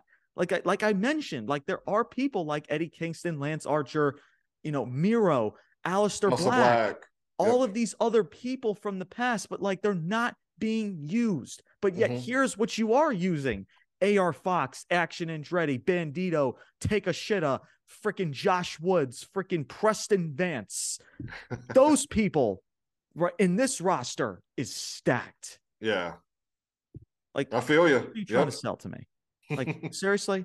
Like like uh, honest to God, it's just I I don't I don't understand, and I'm just so baffled, and I'm to the point where I'm just I don't know what to say anymore No, I hear you, man. what this company is just trying to sell to me, and it's just listen, like look, I know that the, the that, guys, this is where I, this is where I'm at with AEW, where I just I, I don't know what else to say anymore. But anyway, look, it's good to see Adam Cole, uh, him as a baby face. I mean, I'll give it a chance. You know, I, I think Adam Cole he does deserve the benefit of the doubt. I, I just don't. I I just again, like you mentioned, Brian, I don't trust this company to get it Exactly. right. They haven't gotten. I mean, bro, he comes back like what? I want to say a month Well, ago. three, yeah, three, Three weeks, weeks ago, ago, probably. Yeah. He's not seen for two to three weeks. That's like, oh, Yeah. James, but he's been injured. Okay. Why did you have him return? He literally announces, Brian, I am back, back. and, Yeah. and, and ready to freaking re- You don't hear from him for another three weeks. But now here Yep. he is again talking about his condition. I thought he was back. I thought he was freaking ready to go. Apparently not. So all of that momentum, right? He was in our honorable mentions, Brian, because Mhm. of the promo that he cut and how passionate it was. And instead of building off of that, you put him off for two to three weeks, and now we expect to have that same feel and momentum for him. Like, yeah, I don't get it. are we shot? Are like, are we that clueless? Yep. And again, this is Adam Cole, and I this is why I'm ranting and raving because it's Adam Cole, dude. This dude has proven in NXT and over in WWE that this guy Absolutely. can be something. And even in, in his starting, I mean, I, I wouldn't say it was the greatest, but I was following. I was invested in a, um, Adam Cole when he, you know, before he got injured. Yeah, I, I mean, it's just it's disappointing. Yeah, I mean, you- you have talent that could that, that that could take this this this company to new heights, and they're either not being used properly, or they're being Or thrown at a all. rampage and dark, or exactly not even at all. So Mhm. I can go again. I could go on for hours screaming into this microphone, but again, we got a we got a show to finish here, and it's time to get into the second hour. So yep. Hour number two, probably now. Listen, if you guys want to hear positive talk, well, you're about to hear it right now because spoiler, it involves MJF. Shocked? I think not. Right. Let's talk about it. MJF hits the ring. Um, picture in picture, the guy's just taunting the crowd. He's flipping everybody off. He's freaking mm-hmm. throwing shit at people. I just freaking love it, man. I, I, there was a moment in picture in picture. I don't know if he. It looked like he he threw a water cup into somebody's face. I don't know if you caught that, Brian, but it looked at the at the corner. Like I looked up, like I was taking notes, and I look up, and I thought him I thought I saw MJF throw like water or something in his face. I'm like, did he really just do that? I don't know. I don't know. I, I, always have I trouble that, when like, go to picture picture or something. I don't know. I have to go back and see that. But but MJF again being MJF, the guy is just yep. so freaking. Guy's just so good, man. Again, turns chicken shit into chicken salad when it comes to this freaking this freaking company. Mm-hmm. Um, you get shut the fuck up chants are uh, erupting through the arena. He's like, no hablo español. MJF says again, just freaking hysterical. So yeah, he he goes on to talk about uh, obviously Danielson and this whole this upcoming match, this Iron Man match that he has with Danielson. Um, you know, and he's talking about listen, you know, and he also you know mentions the fans. You know, he's like, no, there was one point in time, you know, where the fans were devil worshippers, you know, like talking about yeah. the fans being behind Danielson and how he feeds off the crowd. And he's like, hey, the fans liked me at one point. They were devil worshippers, you know, but guess what? I turned my back on them before they turned their back on me and mm-hmm. just really giving it to the crowd and everything. And then he's like, and he goes to the crowd. This was actually funny, Brian. He goes to the crowd says, I bet you guys are really think that Bryan Danielson's the best in the world. He he really emphasizes best in the world a lot. I don't know if that's a I reason know. or not, but yeah, like he says best in the world a lot. Uh, yeah, just throwing that out there. Yeah, he's like, yeah, he's like, you guys must think Danielson's the best wrestler in the world. It's like, oh, why? Because uh, uh, you know, he he does cool moves. He puts on five star bangers. He's like, newsflash, guys, we get into this business for one reason, and that's to be world champion. And again, like this is why, like again, MJF, he's even stated this in his promo where his mic cut off. He's like, he doesn't have to do a bunch of BS to freaking entertain the shit out of you. He doesn't yeah. need to. He you saw the match he had with with uh Takeshita. Like the guy is a tremendous freaking wrestler and he doesn't have mm-hmm. to be a ping pong ball to entertain you. He does that right. with his character development and everything else. And that's what I love about MJF because guess what, guys? He gets it. Yeah. He freaking gets it. Um so yeah, he um again just continuing to talk shit about Danielson about the match, and then he calls out Christopher Daniels. Mm-hmm. So Christopher Daniels comes out, um, and he goes and he goes on. He's like, he's like, hey, tell the truth about Bryan Danielson. Um, you know, just pretty much wanting to expose Bryan Danielson for who I guess he is, pretty much. And Daniels and uh, Brian Christopher Daniels is like, oh, the truth. You want the truth? Well, he pulls out a he pulls out an envelope. He's like, guys, he pretty much exposes MJF. He's just like, yeah. he's like, MJF paid me a, a shitload of money uh, to expose Daniel Bryan and talk shit about him for the next 10 minutes. And and uh, MJF's like, wait, what, what bro? What, what are you doing? What, what this? what, what are you doing? It was like MJF. He's like, it was the corner of the screen. You could see his face. He's like, his face goes from like nice and calm to like really concerned. Like, what? Yeah. what are you doing? I, again, it's facial expressions, man. I love that stuff, mm-hmm. man. I freaking love it. Just it tells the story just from the look, the look yeah. itself. Um, yeah, and he pretty much and Daniels and and Christopher Daniels goes on to talk about his story with uh with Bryan Danielson. It's like, listen, you know, maybe 10, maybe a few years ago, I would have taken up on this offer and would have talk crap about Danielson with you, but guess what? I'm not that same guy I was a few years ago or five, six, some odd years ago. And he's like, he talks about he's gonna drag your dick in the dirt or something. Knock your dick in the dirt. Yeah. Yeah. Oh. And um and yeah, and he continues to go on about, you know, hey, like I'm, you know, talking about I guess the indies when he wrestled Danielson in the indies when he was 20 years old. And he's like how he hit me harder than anybody, any other professional wrestler. He's like at that moment I knew Danielson was going to be he was going to be great. He wasn't just going to be good. He was just going to be mm-hmm. great. Um, and you know, it's like, listen, if there wasn't an ROH, there wouldn't be no AEW nor an MJF. Um, yep. he's like, he's like, he's everything that you. He's like, you're you're obsessed with this dude, or you you want him to fail so much because he's everything that you wish you could be. Um, and then they get face to face. So again, I like I like the fact that they mm-hmm. add Christopher. I mean, listen, if you have nothing for Christopher Daniels anyway, that's a shame too. Christopher Daniels, you forget that he's even on this freaking roster, yep. right? And it's like, oh snap, Christopher Daniels in his roster. Like, let me collect let me like dust all this stuff off the shelves to see what I have in my roster. Yeah. Oh, I have Christopher Daniels. He has a history with with Bryan Danielson. Let me uh, let me take him off the rack and put him into this segment. Yep. Um. So yeah, to finish it off, you know, MJF he taught MJF and Daniels. They go they're they're face to face now. Their microphones are out out of their hands now. Dan, uh, Christopher Daniels slaps the taste out of MJF's mouth.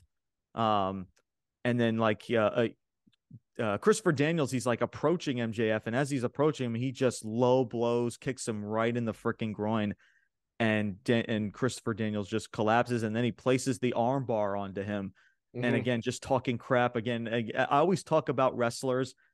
They're even better off the microphone than they are with the microphone. MJF is also one of those people. Roman Reigns yeah. is someone that I always talk about like that all the time. And yeah, Danielson, you know, you know, uh, Christopher Daniels is in pain. You know, he's got that armbar submission in him. And then uh, uh, Bryan Danielson comes out for the save. MJF retreats. And yeah, that is pretty much uh, pretty much the segment. Uh, mm-hmm.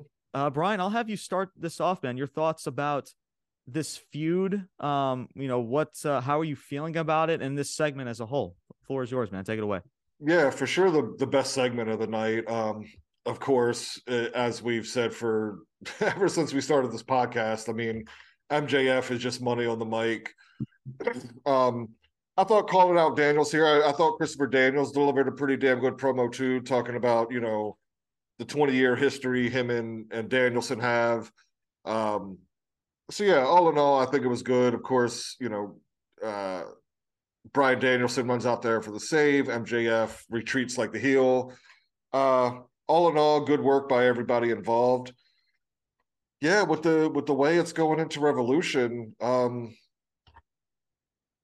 again, I don't. I just I have no clear idea with anything really AEW's doing. Um, so I, I don't know. I, I don't know how this goes. I mean, because you would think again, this being uh, MJF's first uh, title defense at a pay per view, you can't take the title off of, of him already. But if you're putting him in a 60 man Iron Man match, you know, right up Danielson's alley, uh, you know, and then having Danielson cut out, you know, come out and cut this promo, you know, a couple weeks before the the pay per view. I, I, don't know what you're. I don't know what they're going to do here. I really, really, uh, I'm 50 50 on it. With, I mean, I I know what I want to see. MJF, I think, should retain the title, uh, no doubt.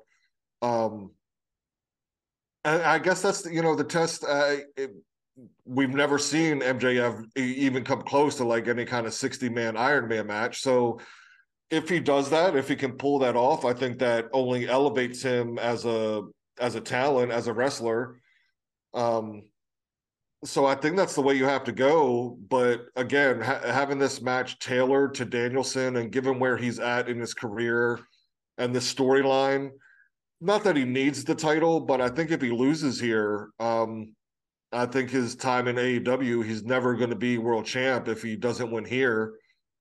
But I don't think he he should be. So again, I, I just I don't know where AEW or Tony Khan's going with this. I'm I'm 50-50 down the middle with I, I could see him going either way. Uh, but I think the right call is to to keep the title on MJF.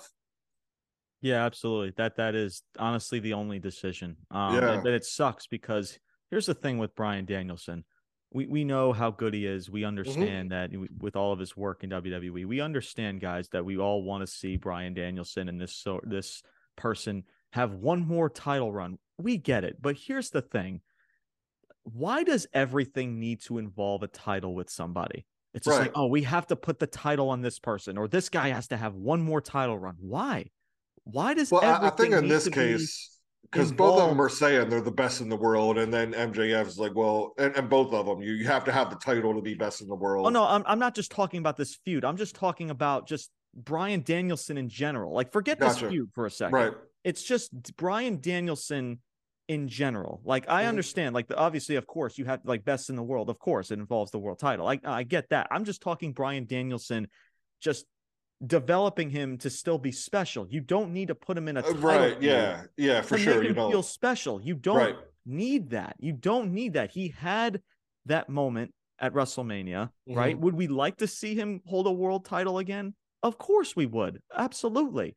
But you but they don't need it. I always say that about Bray Wyatt. Timing, yeah, he, timing sometimes is everything, and it's just not the time. Oh, of course, exactly. Like it's it's yeah. not the time. Like you can't just throw a title on somebody because just just for the sake of throwing a title on somebody. You know what yeah. I mean? And and in regards to in regards to this this feud, yes, I mean the right call here is MJF. I mean, mm-hmm. if anybody that disagrees, then you know they don't understand how the business works, and they're honestly just part of the problem. Um, but yeah, to me, it's a no brainer. It's just it's it's it's going to be interesting, and we spoke about this, Brian, before we got before we started uh the show here. Is how they're going to go with this. Like, how mm-hmm. are they going to book this match to to to keep Danielson? to stay face here, like to, right. to, stay, you know what I mean? Because, like, I mean, yeah, because it's no secret he's lost to Omega, he's lost to Hangman Page, um, he's lost to Mox, like he's lost to a lot, he's lost a lot of big matches. Yep. You know, at some point, though, if you still want to be looked at upon as a as a big as a big time player, then you have to win matches, right? So that's mm-hmm. why it's it's it's conflicting, you know, sure, it's it's conflicting, yeah. you know, because obviously we know MJF is, is, the right call and that's what should be happening. But in the sake for Danielson, it's like, man, like where does he go from here now that he loses another big title opportunity? It's just right. again, they put themselves into a pickle and it's their it's it's you know, they made their bed and they can freaking lie in it because yeah. it's you know, this is what they put themselves into and, and this is what we're getting. So as far as this segment goes, before we get into this next match, definitely no no doubt, Brian, the best segment of the night. Uh, mm-hmm. definitely mm. was invested from start to finish. Everybody, both Daniels, MJF, uh, did tremendous job. Um, the one thing I would change about it is I thought that Dan Christopher Daniels went a little too much in depth with his with his story a bit. It's like he went on for about like another two to three minutes or so. I would have cut that a little bit shorter and get more straight to the point. But outside of that, like again, no complaints. Again, you know, you may maybe people think I'm nitpicking or whatever, but I would have just shortened it just a little bit. Um, you know, because you're pretty much telling the story already. No, listen, you know, maybe five, six years ago, I would have taken this money, but I'm not that person anymore. And you know, and just mm-hmm. make the statement like, hey, if you know, mention about your history with with uh for a brief moment about you and Danielson and talk about listen, if there was no ROH and there would be no AEW, nor you, MJF. And he's like, listen, he's everything you wish you could be. And that's it. Like it yeah. felt like it kind of like went on just a little bit too long. Yeah, but outside enough. of outside of that, it was it was done very well. And yeah. I was and I was very, very uh very happy and very again invested with the mm-hmm. entire mm-hmm. thing. Yep. Um, but yeah, no doubt um best um best segment of the night for sure. And like I said, it involves MJF. What a shocker. So yeah, there's right. your positive, guys. Yay. I, I'm talking positive about AEW. What a, again, a, what a shocker, right? So, but yeah, let's uh let's go ahead and move on. So Jungle Boy versus Brian Cage is your next match. Um match time was under eight minutes. Um I don't did uh, Brian there was a familiar move that Brian Cage hit in this match. Was it the F5? And I think they call. I think Taz called it the F five. I don't know if you remember. I'd have to go back and watch it. I, yeah, I uh, he literally hits like a suplex, like off of his shoulders. It pretty much looked like an F five, and I thought I heard Taz or somebody on commentary said F five, and I'm like, oh, okay, that's interesting. um, but yeah, so again, just thought I'd just throw that out there. Um, yeah, Jungle Boy wins this match. Um, he wins this match via uh, what was it? An elbow. Oh, he hits a he hits an elbow to the back of the head like a like a swinging elbow to the back of uh, of Brian Cage's head, and he wins via the awe-inspiring, ultra devastating roll up finish to Brian Cage because with Cage and his delts, there's no way he can kick out Bro. a roll up. I understand he guys he got hit in the back of the head, so you may think, oh, he's slightly unconscious and he doesn't know to go. guys, it's a roll up. He's a what a 260 some odd pound monster of a man. I was even going to say pushing to closer to 300, but shoulder this way. That's all he has to do. See my shoulder? That's all he has to do. again, I'm just uh, again, I'm just I'm calling it like it is, guys. People think they're going to call me an asshole. I don't care, guys. calling it like it is. Brian Cage should not be getting rolled up in any match or any time. It just doesn't make him look good. Yes, good for Jungle Boy or Jack Perry. They're now just calling him now Jack Perry. Good for him. But what is this doing for Cage? You know, it's just like it's like wrestler A, wrestler He's still B. the six man tag at ROH. That's oh yeah, he's, he's, holding he's holding tag titles in ROH. Oh, six man trios tag, or now they're calling it six man. There's a bunch of names for that now. It's ridiculous. Yeah. Um, but yeah, but uh, but the most intriguing part of this was post match mm-hmm. because guys, Christian Cage, yes, Christian returned last night. He returned. His music hits. Jungle Boy's on the rampway. He's slowly turning his head, like, oh shit, here we freaking go. if you guys know the history mm-hmm. um, of Christian and, Ju- and Jungle Boy over the past number of months, um, you guys know that uh, business kind of, you guess you could say business picked up a little bit. Yeah. Arm's still in his sling because obviously he was legit hurt, guys, uh, in a match with Jungle Boy. I believe a few, I believe back in 2022. It's been a while now. Yeah. Um, since since now that Cage has been out. Now thinking about it now. Um, yeah, Jungle Boy approaches him aggressively, like, "Oh snap! I've been waiting freaking months to get my hands on you, dude." And he and he hits him with pepper spray. At least it looked like it was pepper spray. And he sprays him uh, in the eyes of Jungle Boy. Um, and he takes off takes off the sling and the brace that he that he was wearing and that he was wearing when he was side by side with Luchasaurus. Um, mm-hmm. during that whole spiel, I think they had a they had a steel cage match not too long ago, which was very was was very well done, by the way. Um, if you if you guys haven't seen it, go back and watch. I, I highly recommend. I've I I've spoke about that. It was pretty much the best. I think that was a was it a full gear or what other was it, it was a it was a pay per view or it was a pay yeah no it was definitely a pay per view. I think it was yeah. was it double or nothing? No, I don't think it was double or nothing. It was either a full gear or or, or something or it was one of the one of their their big pay per views. I don't remember, but anyway. But again, if you just look up steel cage match, Luchasaurus and Jungle Boy. You won't be disappointed because it was done yeah. very well. Um, but yeah, so Christian's back. He reveals that hey, I'm good to go. I'm ready to resume this. He's like, listen, I'm not done with you, and he screams into Jungle Boy's face as he's picking him up. He's like, listen, I'm not done with you, not by a long shot. He hits he hits the kill switch onto the stage, and yeah, Christian stands tall, gloating to the crowd. And yeah, this this feud resumes. It continues mm-hmm. um, to to have a proper proper finish to it. So, um, I'll, I'll start this. You know, I I it was really good to see Christian. It really really was. I enjoy Christian as a heel a lot yeah. actually. Um, there's no doubt he can pull both the face and the heel, but as a heel, he's proven that this dude is just like is on a different level when he's in that heel type of role. And what better mm-hmm. person to work with in that role than Jungle Boy, you know, the ultimate baby face in AEW. Um, so yeah, listen, I'm I'm intrigued with it. Uh, I'm intrigued with it. I, I mentioned this like statistically, like this was a feud that really got people invested. I mean, with the whole situation. I mean, I think this really shown an- another side of Jungle Boy that I don't think we ever thought that was in him in regards to delivering a segment, delivering a promo, and a story for that matter. Mm-hmm. Um, because we always just thought Jungle Boy was just another great wrestler, but then I, it was this feud, Brian, that really that yeah. got me thinking. Like, okay, this this dude Jungle Boy has something. Like, I remember he there was a promo where he literally cut on Christian. He was like, "You are the biggest."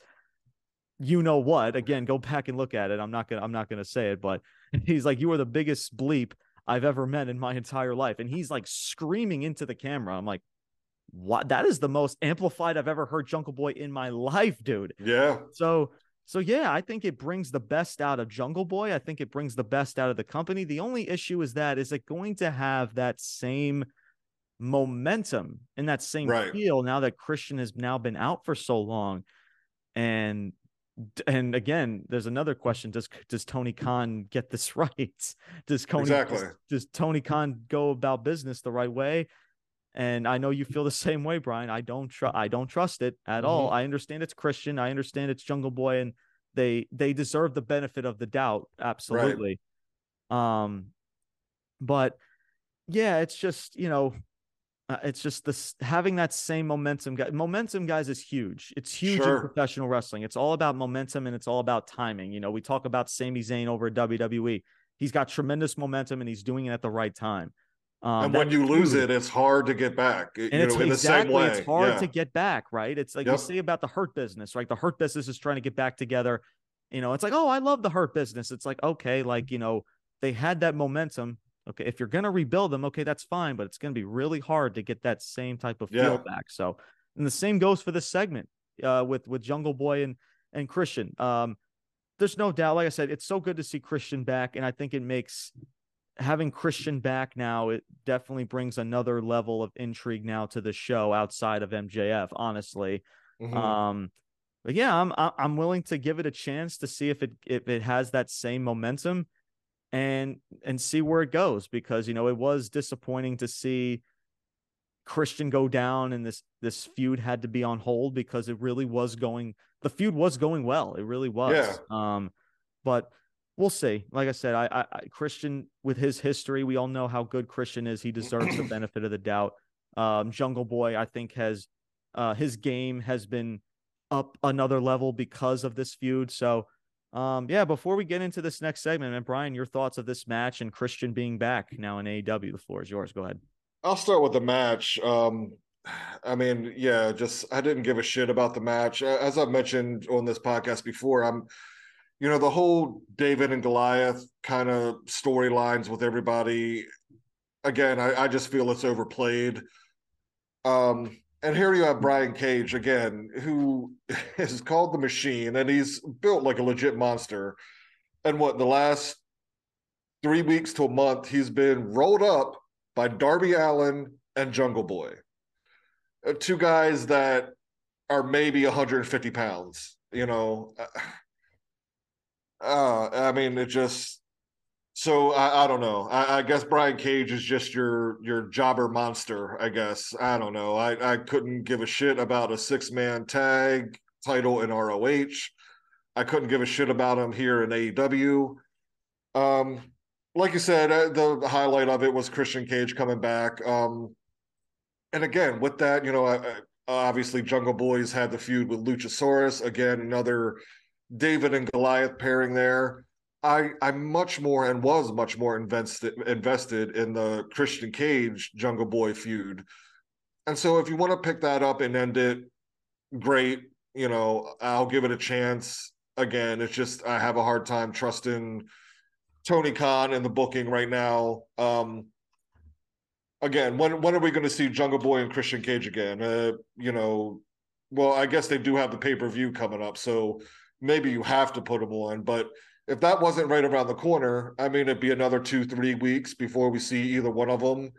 And again, you're just you're not creating and sustaining the momentum to yeah, this. So I will say the timing of this, um, because you do have two more weeks left at a pay per view. Because guys, listen, this feud should be finished at a pay per view, but it's yeah, like Christian yeah. just came back, and it's like you don't want this match to happen too soon. So right, yeah, it was interesting the way they had him return. Now two weeks going now into the into Revolution. Um, mm-hmm. so I don't know if they just throw this match now on with the rest of the card now um, which is uh, honestly is probably what they're going to do. Yeah, it wouldn't shock me. Um, but yeah, it's just again, guys, like I always say, timing timing is everything in professional wrestling. Yep. So, all right, guys, we go into another backstage segment. This was Renee announcing that the tag titles will the be defended. oh no, I guess it was the acclaimed first, right? Yeah. Oh, oh, okay, yeah. Well, yeah, yeah. Sorry. Trios, Okay, I'll, I'll mention briefly. I can't remember which came first. Maybe you were right. Yeah. I think yeah, I think it was they were both pretty much the same. I think it was this segment with the tag titles, then the then the trios gotcha, titles. Gotcha. But I'll I'll mention the trios titles because it was like maybe fifty. It was like, bullshit. like, it was just to promote it. again a, a, another rampage match, guys. You know how a rampage AEW match against to, Top Flight. Top Flight and Elite again. Oh, great! You got it on freaking Dynamite. Now you got to go over to Rampage where nobody. But they're holding basketballs because they're holding basketballs because it's the All Star game. All Star game. TBS and it's TNT. You know, so you got to promote the All Star game. You know, yeah. let's have the elite freaking just hold basketballs, talk about Team LeBron and Team freaking yacht. Like fucking what the yeah. Fuck? Again, like that's just, why that's, I don't even have it. it in my notes, Brian, because yeah. I don't give a shit. And this trios titles is nothing but a freaking joke, and it kills this freaking industry. It really Same. does. Same. So, so yeah, Renee. And if you think that, if you think that gets better, oh, it just gets oh, worse. Right, yeah, it just gets worse. Yeah. Renee announces that the tag titles will be defended in a triple threat at Revolution. Why? I, I mean, just why? I, I and, and not only that, the tag teams there it's going to be determined in battle royals. Two, two different, two separate two, battle royals. Two different battle royals. Yes, yeah. battle royals. Yes. um, what the fuck? Yeah, guys, it's bad enough. last week when I said why are the Gunns winning tag championships. And actually, I give the Gunns credit because they actually they cut a promo about oh the Gunns are boring, the Gunns are this. So at least they're embracing that. So I guess yeah. they gotta put respect on that that they're not ignoring that aspect. So and again, but still doesn't make make it right to have them hold titles. Yeah, first place of what's best for your business. But anyway, so now forget the rematch, right? Because now let's for just for just for shits and gigs, Brian, let's just throw two more teams in there because, and that also involves the acclaim because the acclaimed uh, send a message to the Gunn Club that they are going to invoke their rematch clause. Um, and then, so now it's a four way. And now pretty much it's a four way. B- Billy Gunn's standing there waiting for the scissor and he's just left hanging. So he's just like, Where's the scissor? Okay, there it is. that was honestly the only funny part of the segment. it's that's it's it's it's that bad, guys. It's that bad that I have to take that Billy Gunn being left hanging like that as a pot. Yeah. Like, yeah. Again, guys, I, what are we doing? Like again, it guys, it's why can't we just have one tag team face one other tag team? at a pay per view. No, let's throw a bunch of other fucking tag teams to make it even more of a circus that this tag division already is. Because and it's not, not? It's, and it's not going to be stated as a Texas tornado tag. So, but yet everybody's going to be in the fucking ring. It's just like like triple threat tag, fatal four way tag. It's still a still a circus, guys. I mean, yep. Uh, it's just like listen again. I stated this before. If you really want to do the Gunns and the acclaimed, if that's really what you think that's going to be best for the tag division and in the title picture, Fine. Okay, whatever. Now you're adding two more teams for what? Yeah. Like what you bro, you're because Tony Khan knows, oh snap, he's it's like he's in panic mode because mm-hmm. he forgot, oh shit, I have a pay-per-view that I have to fill a card in and I have less than 2 weeks. So, let me just fill in some matches out of the blue. Let's involve you know the TNT title, the tag titles, because I haven't done shit to fill this card up and build it properly. Yeah. And now you add two other tag teams like in battle royals. Guys, what the fuck? The only the only thing I the only way this comes out even positive for me and again we've stated it so many times on this on this show just this one alone like i don't trust aew to do it this way but unless you have a returning team like an FTR or or maybe uh you know you finally want to pull the fucking trigger on like the House of Black, you know, bring them in and you know have them win, you know, one of the battle royals. Unless you have some dominant tag team that we all know and that haven't just been thrown together come into one of these battle royals and then go into the the pay-per-view then yeah it's just freaking bullshit. Like, imagine like, too, Brian. Like you, you know, we talked about the Hart Foundation. We talked about the mm-hmm. British. Imagine all of those teams fighting for one title in one match. We, yeah. you, guys in the back of the day would be like, "What the hell is this? This is right. supposed to be just two, uh, one team versus another. That's yeah. all it needs to be." Yep. I listen.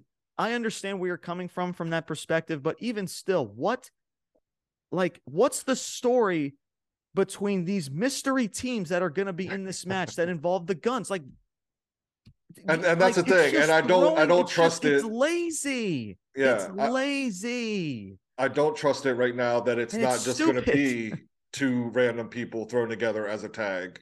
So again, yeah, I, I'm just unless they shock me again, and it, I mean, and it would literally have to be FTR or House of Black. It would, you know, somebody of that caliber you know, coming back for me to even give a shit about it.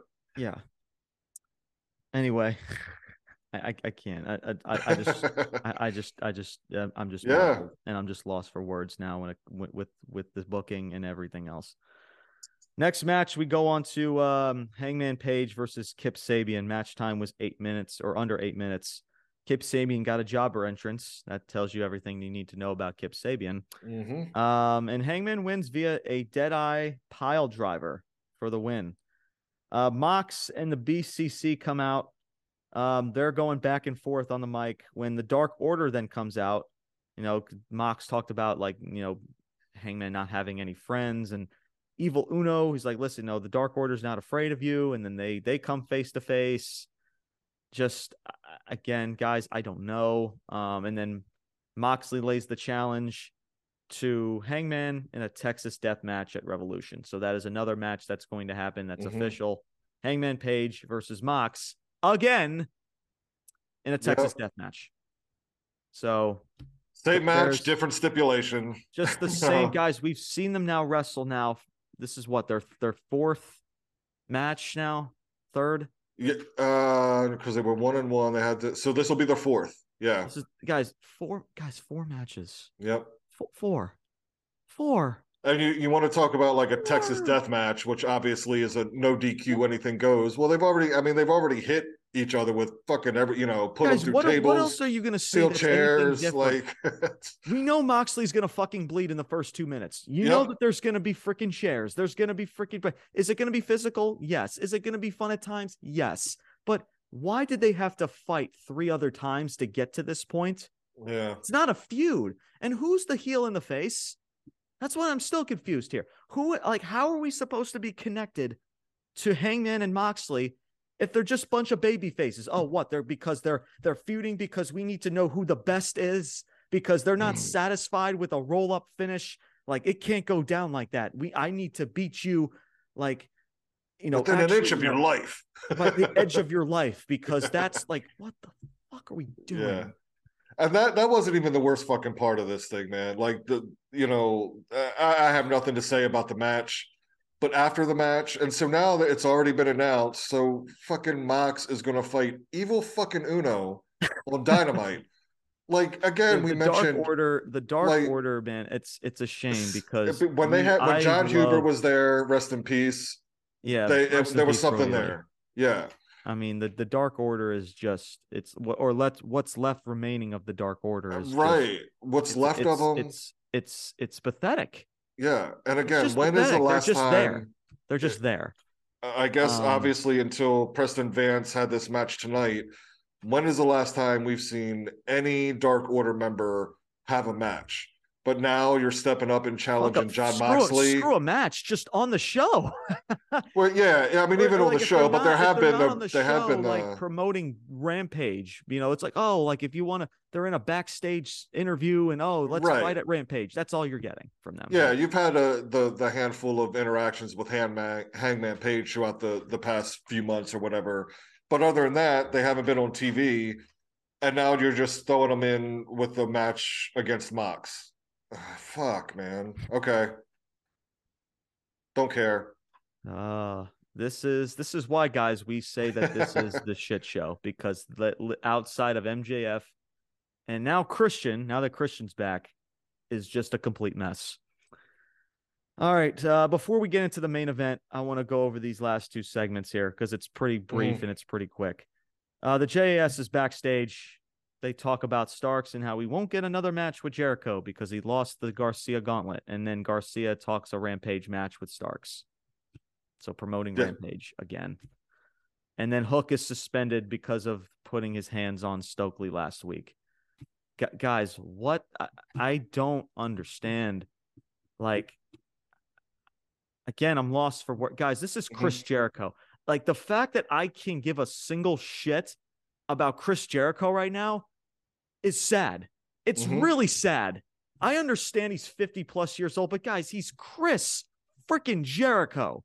Like, come on. Yep. I, I, don't understand.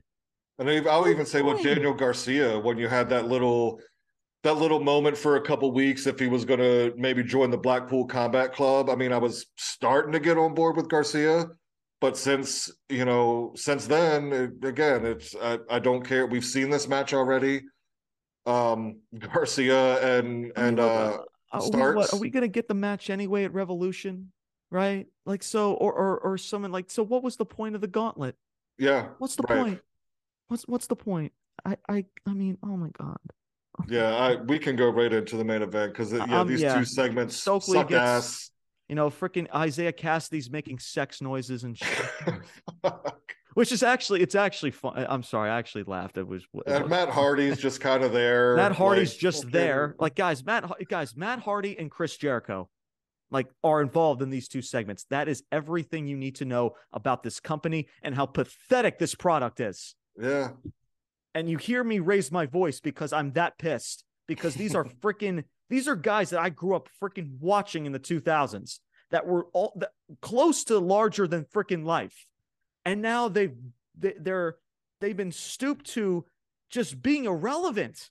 You know, how is that I, possible?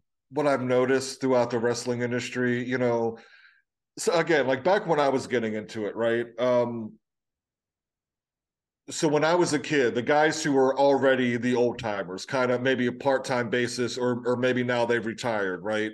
Um, a Harley Race, um, uh, Dutch Mantell. Um, I, I, know I could probably think of a few more. I just can't off the top of my head. But wrestling always did a, a fairly good job of like, you know, bringing these guys out as as managers, as you know, whatever that would get involved and add to the story, add to a character or whatever. And it seems like wrestling has just completely moved away from that, where you know, a guy like Matt Hardy, you know, okay, maybe he can't, you know, he can't do what the Hardy Boys did 20 years ago for sure. But with the mind he has for the business, man, like he can be in a spot where he's a manager for somebody. He's a a whatever. It just involves somehow adding to a character. And this isn't just AEW. I I think that's just across wrestling as a whole. Like, you know, just it's not it's not done the same way it used to be for sure where there was a, still a place for the guys because they had so much fucking knowledge about the business you know and it that just kind of seems out the window these days. So yeah that's weird. Sad because yeah. guys like i'm and we're going to get into the main event which is nothing honestly to even talk about either. Um i think the oh, sorry just real quick the only guy i can think of that they've done a good job with is sting. Yeah you know that yeah. other than that nobody. I mean guys again chris jericho and matt hardy i mean these are names that again again from my generation that people grew up loving mm-hmm. and people now and now you watch them in AW, nobody can give a single a single shit yeah. about what they're doing. Matt hardy's in this weird this weird tandem with the firm and with ethan page and then chris jericho is in this weird just irrelevant feud with starks that's going nowhere yeah because they have like like like i don't know what they're doing me neither it's like how do you not have anything for these people how how do you mess up their booking how do you make them Chris Jericho and Matt Hardy. Mm-hmm. Right?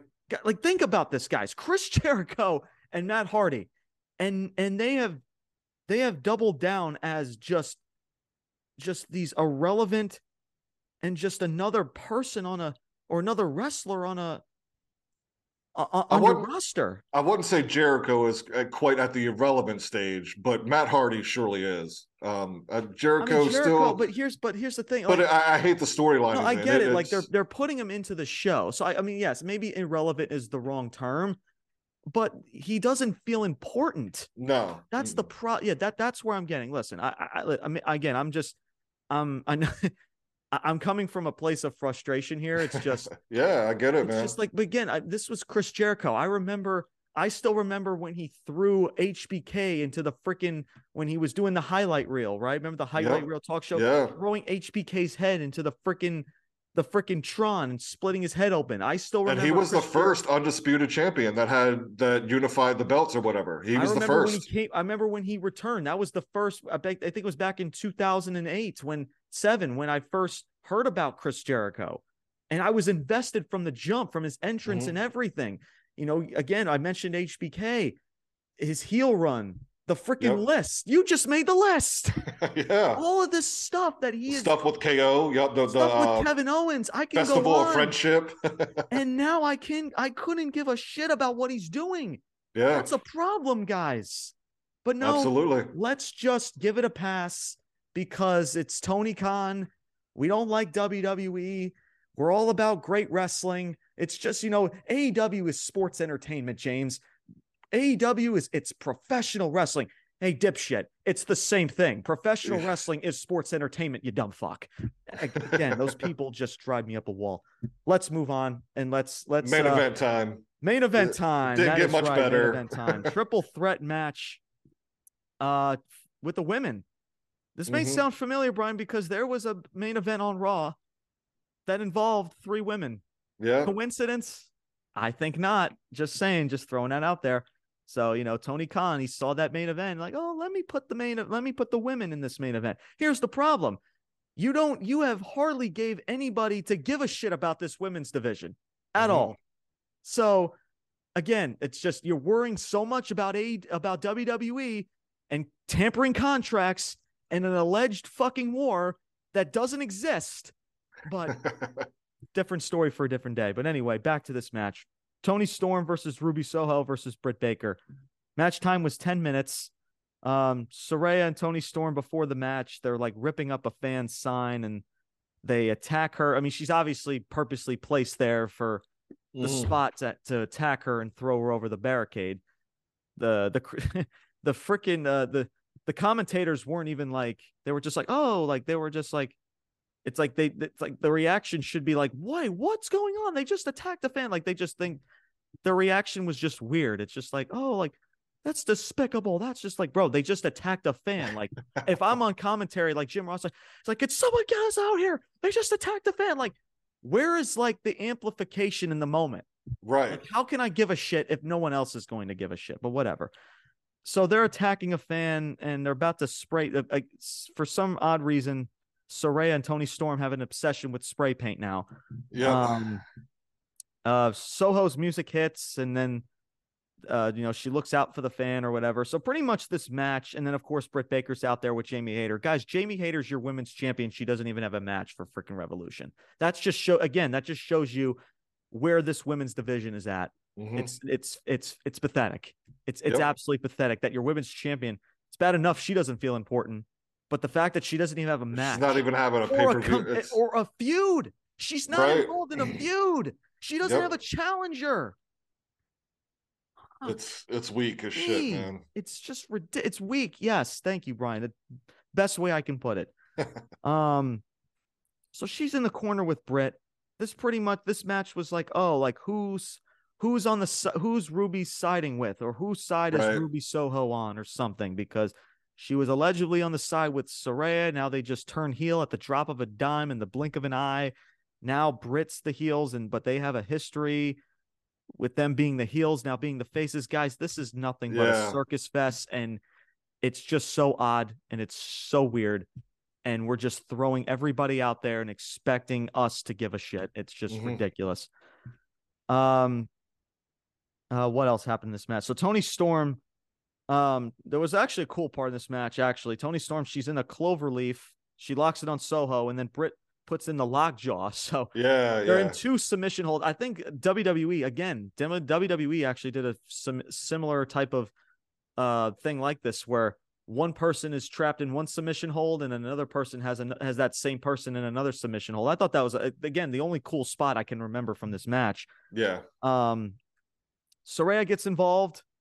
It's weird that triple threats are just no DQ, even though there's nothing about anything about these triple threats that doesn't even scream no DQ Right. just really weird.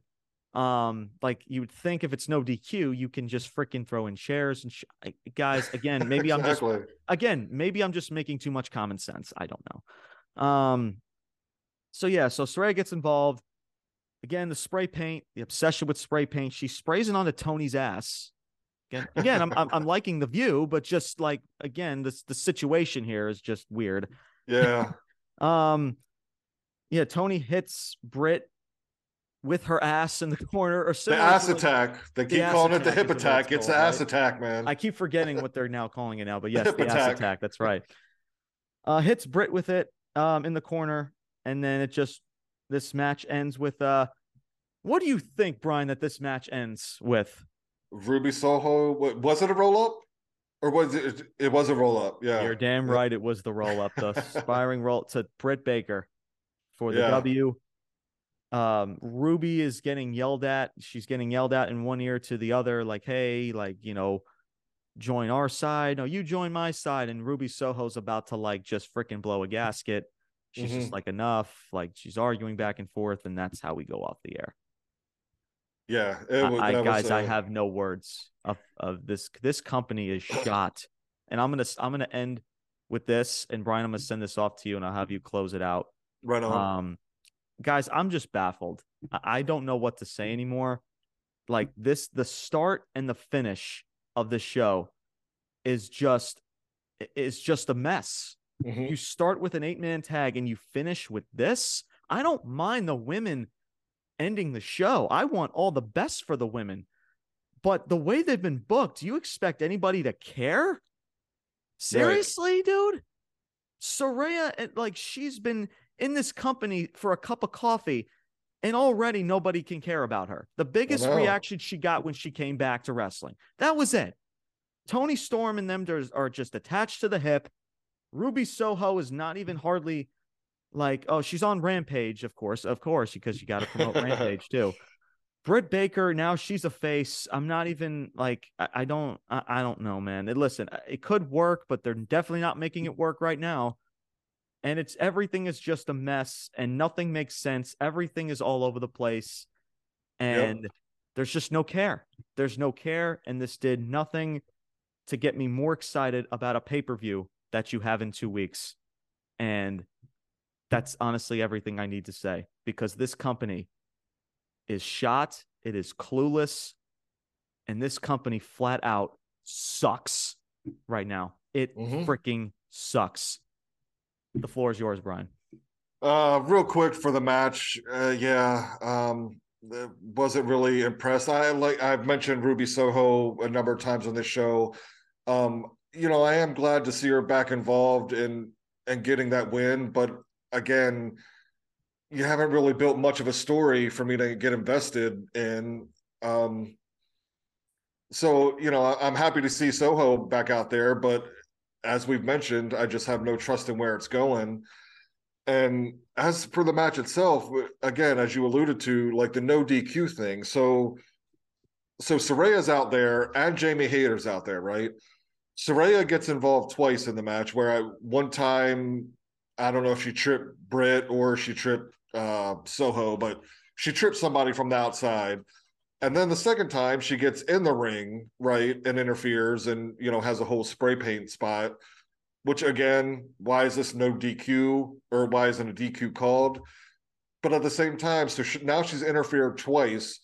You have Hayter out there supposedly supporting Britt, who's your champion, and she doesn't do shit either time. Like doesn't doesn't go over to Saraya, doesn't attack Saraya, you know, try to get her out of there. Nothing. There's just nothing with Hayter Like, why the fuck is she out there if she's not gonna come to the aid of Britt or at least get involved with Saraya, who's now interfered in the match twice? Like, holy shit, man! like it's it's sitting right there for you, you know. Um, look yeah as a company as a whole as the show uh, as the show goes on i mentioned to you before we got on here there were a couple good you know the the uh, mjf and uh, christopher daniels promo um the mark briscoe match i liked and i did like the danielson promo way back in the early beginnings of the show. Um overall, it was another shit show. Like I, I said to you before, it's I liked it a li- slightly more than I have over the past number of weeks, but that's an extremely low bar to it's not good enough. Right, it's, it's extremely enough. low to to to get over. Um, so I can't praise this show in any way. Uh, it was just a, a few spots that okay, I enjoyed them, but overall, again, just a lot of a lot of nonsense, a lot of random people thrown in, lack of storyline. Oh, and the other one was the Christian Cage return. That's that was that was the other other spot for me. Um yeah, just overall, again, I think even NXT is putting on a better, more consistent product than than AEW right now, which is again, you you Tony Khan, you want to say you're in this war with WWE. Well, right now you're not even beating or better or more consistent than developmental in WWE. You know, so developmental. Uh, what does yeah, that say I mean, about maybe, NXT? Right, right. Maybe developmental is the baby. Yeah, that's right. that's smart. Triple H to call it your developmental system. You know, you yeah, go. maybe that's Triple not the right Triple, word trust for me, it. Triple but... H is is just as is just like another whole world of like just you know people want to defend Triple H and now Tony Khan. It's just like the the the the ass kissing with fans yep. in those two is just freaking ridiculous. But anyway, continue. Now to close it up here, yeah, again, overall another shit show. Um, outside of Danielson and MJF going into the their pay per view, I couldn't give two shits about anything else on that card right now, and I, I damn sure am not gonna buy, you know, because I am a member of Peacock, so the WWE stuff, you know, just comes with a package. But you know, I would have to buy the the AEW one, and fuck no, I'm not dropping. I don't even know what it is 35, 55, 60. I don't know what the cost is, but I'm not dropping a fucking dime on it right now. Um, I'll I'll catch the highlights afterwards. You know what I'm saying? Uh, so yeah, that that's where I'm at with AEW, man. Just another lackluster shit show that doesn't get me in, invested in much of anything. And it's uh, again, as we we can reference back to what uh, Adam Cole said about it being a stacked roster. Again, it is a stacked roster if you include all the guys you're not fucking using on your shows right now. It it could be, it, you could have a war with with WWE, but you're not even close right now. Words of advice, guys. Save your money. Yeah. Because Tony Khan is not giving you the time of day to make to want to make you want to even pay for this shit. So right. save yep. your 50 some odd dollars and go spend it on some groceries, go spend it on some go spend it on a on, on Uber Eats uh, or on a DoorDash or something like save your freaking money because yep. The way this show is this way this pay-per-view is being built, it's just going to be like this show, this dynamite. Yeah. A shit show. Mm-hmm. Guys, I want to thank everybody for tuning in to our 20th episode of this plat on this platform of this podcast. I want to thank everybody being a part of this community. It, it means the world to me. It means the world to Brian. And uh, we're just getting started. Uh, we are just getting started in this community. We want to be voices. Of course, we always want to talk about wrestling because it's fun. We're fans, but at the end of the day, we, there's a set goal in mind, and we want to be voices in order to make this company better, um, or this community better, professional mm-hmm. wrestling as a whole better. And that is our end goal, you know, is to be voices in this community, have our voices be heard to not just fans, but to the wrestlers, because that's what they deserve. So, but and and for you guys to join the community and to hear us out, we appreciate all of you guys. Uh, and it means a lot to us. So continue sure. guys to listen, continue to spread the word.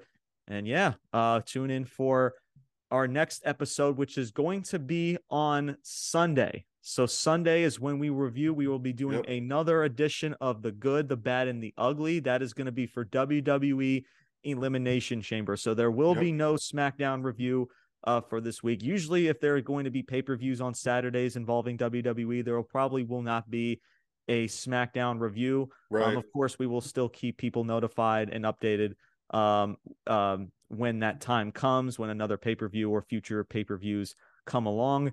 Um, so make sure you guys stay tuned for that. Our second edition of Good, the Bad, and the Ugly for Elimination Chamber.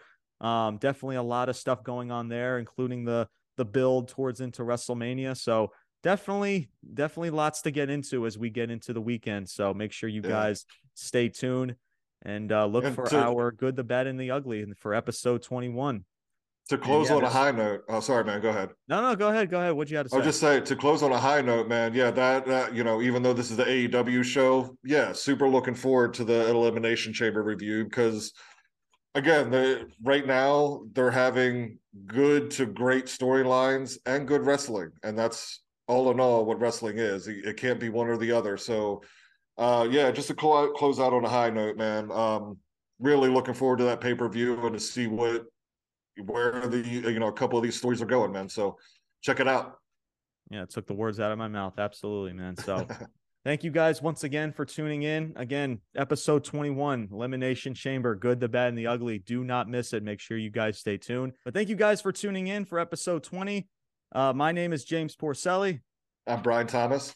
And we are signing off saying salute. Peace out. And take care, everybody.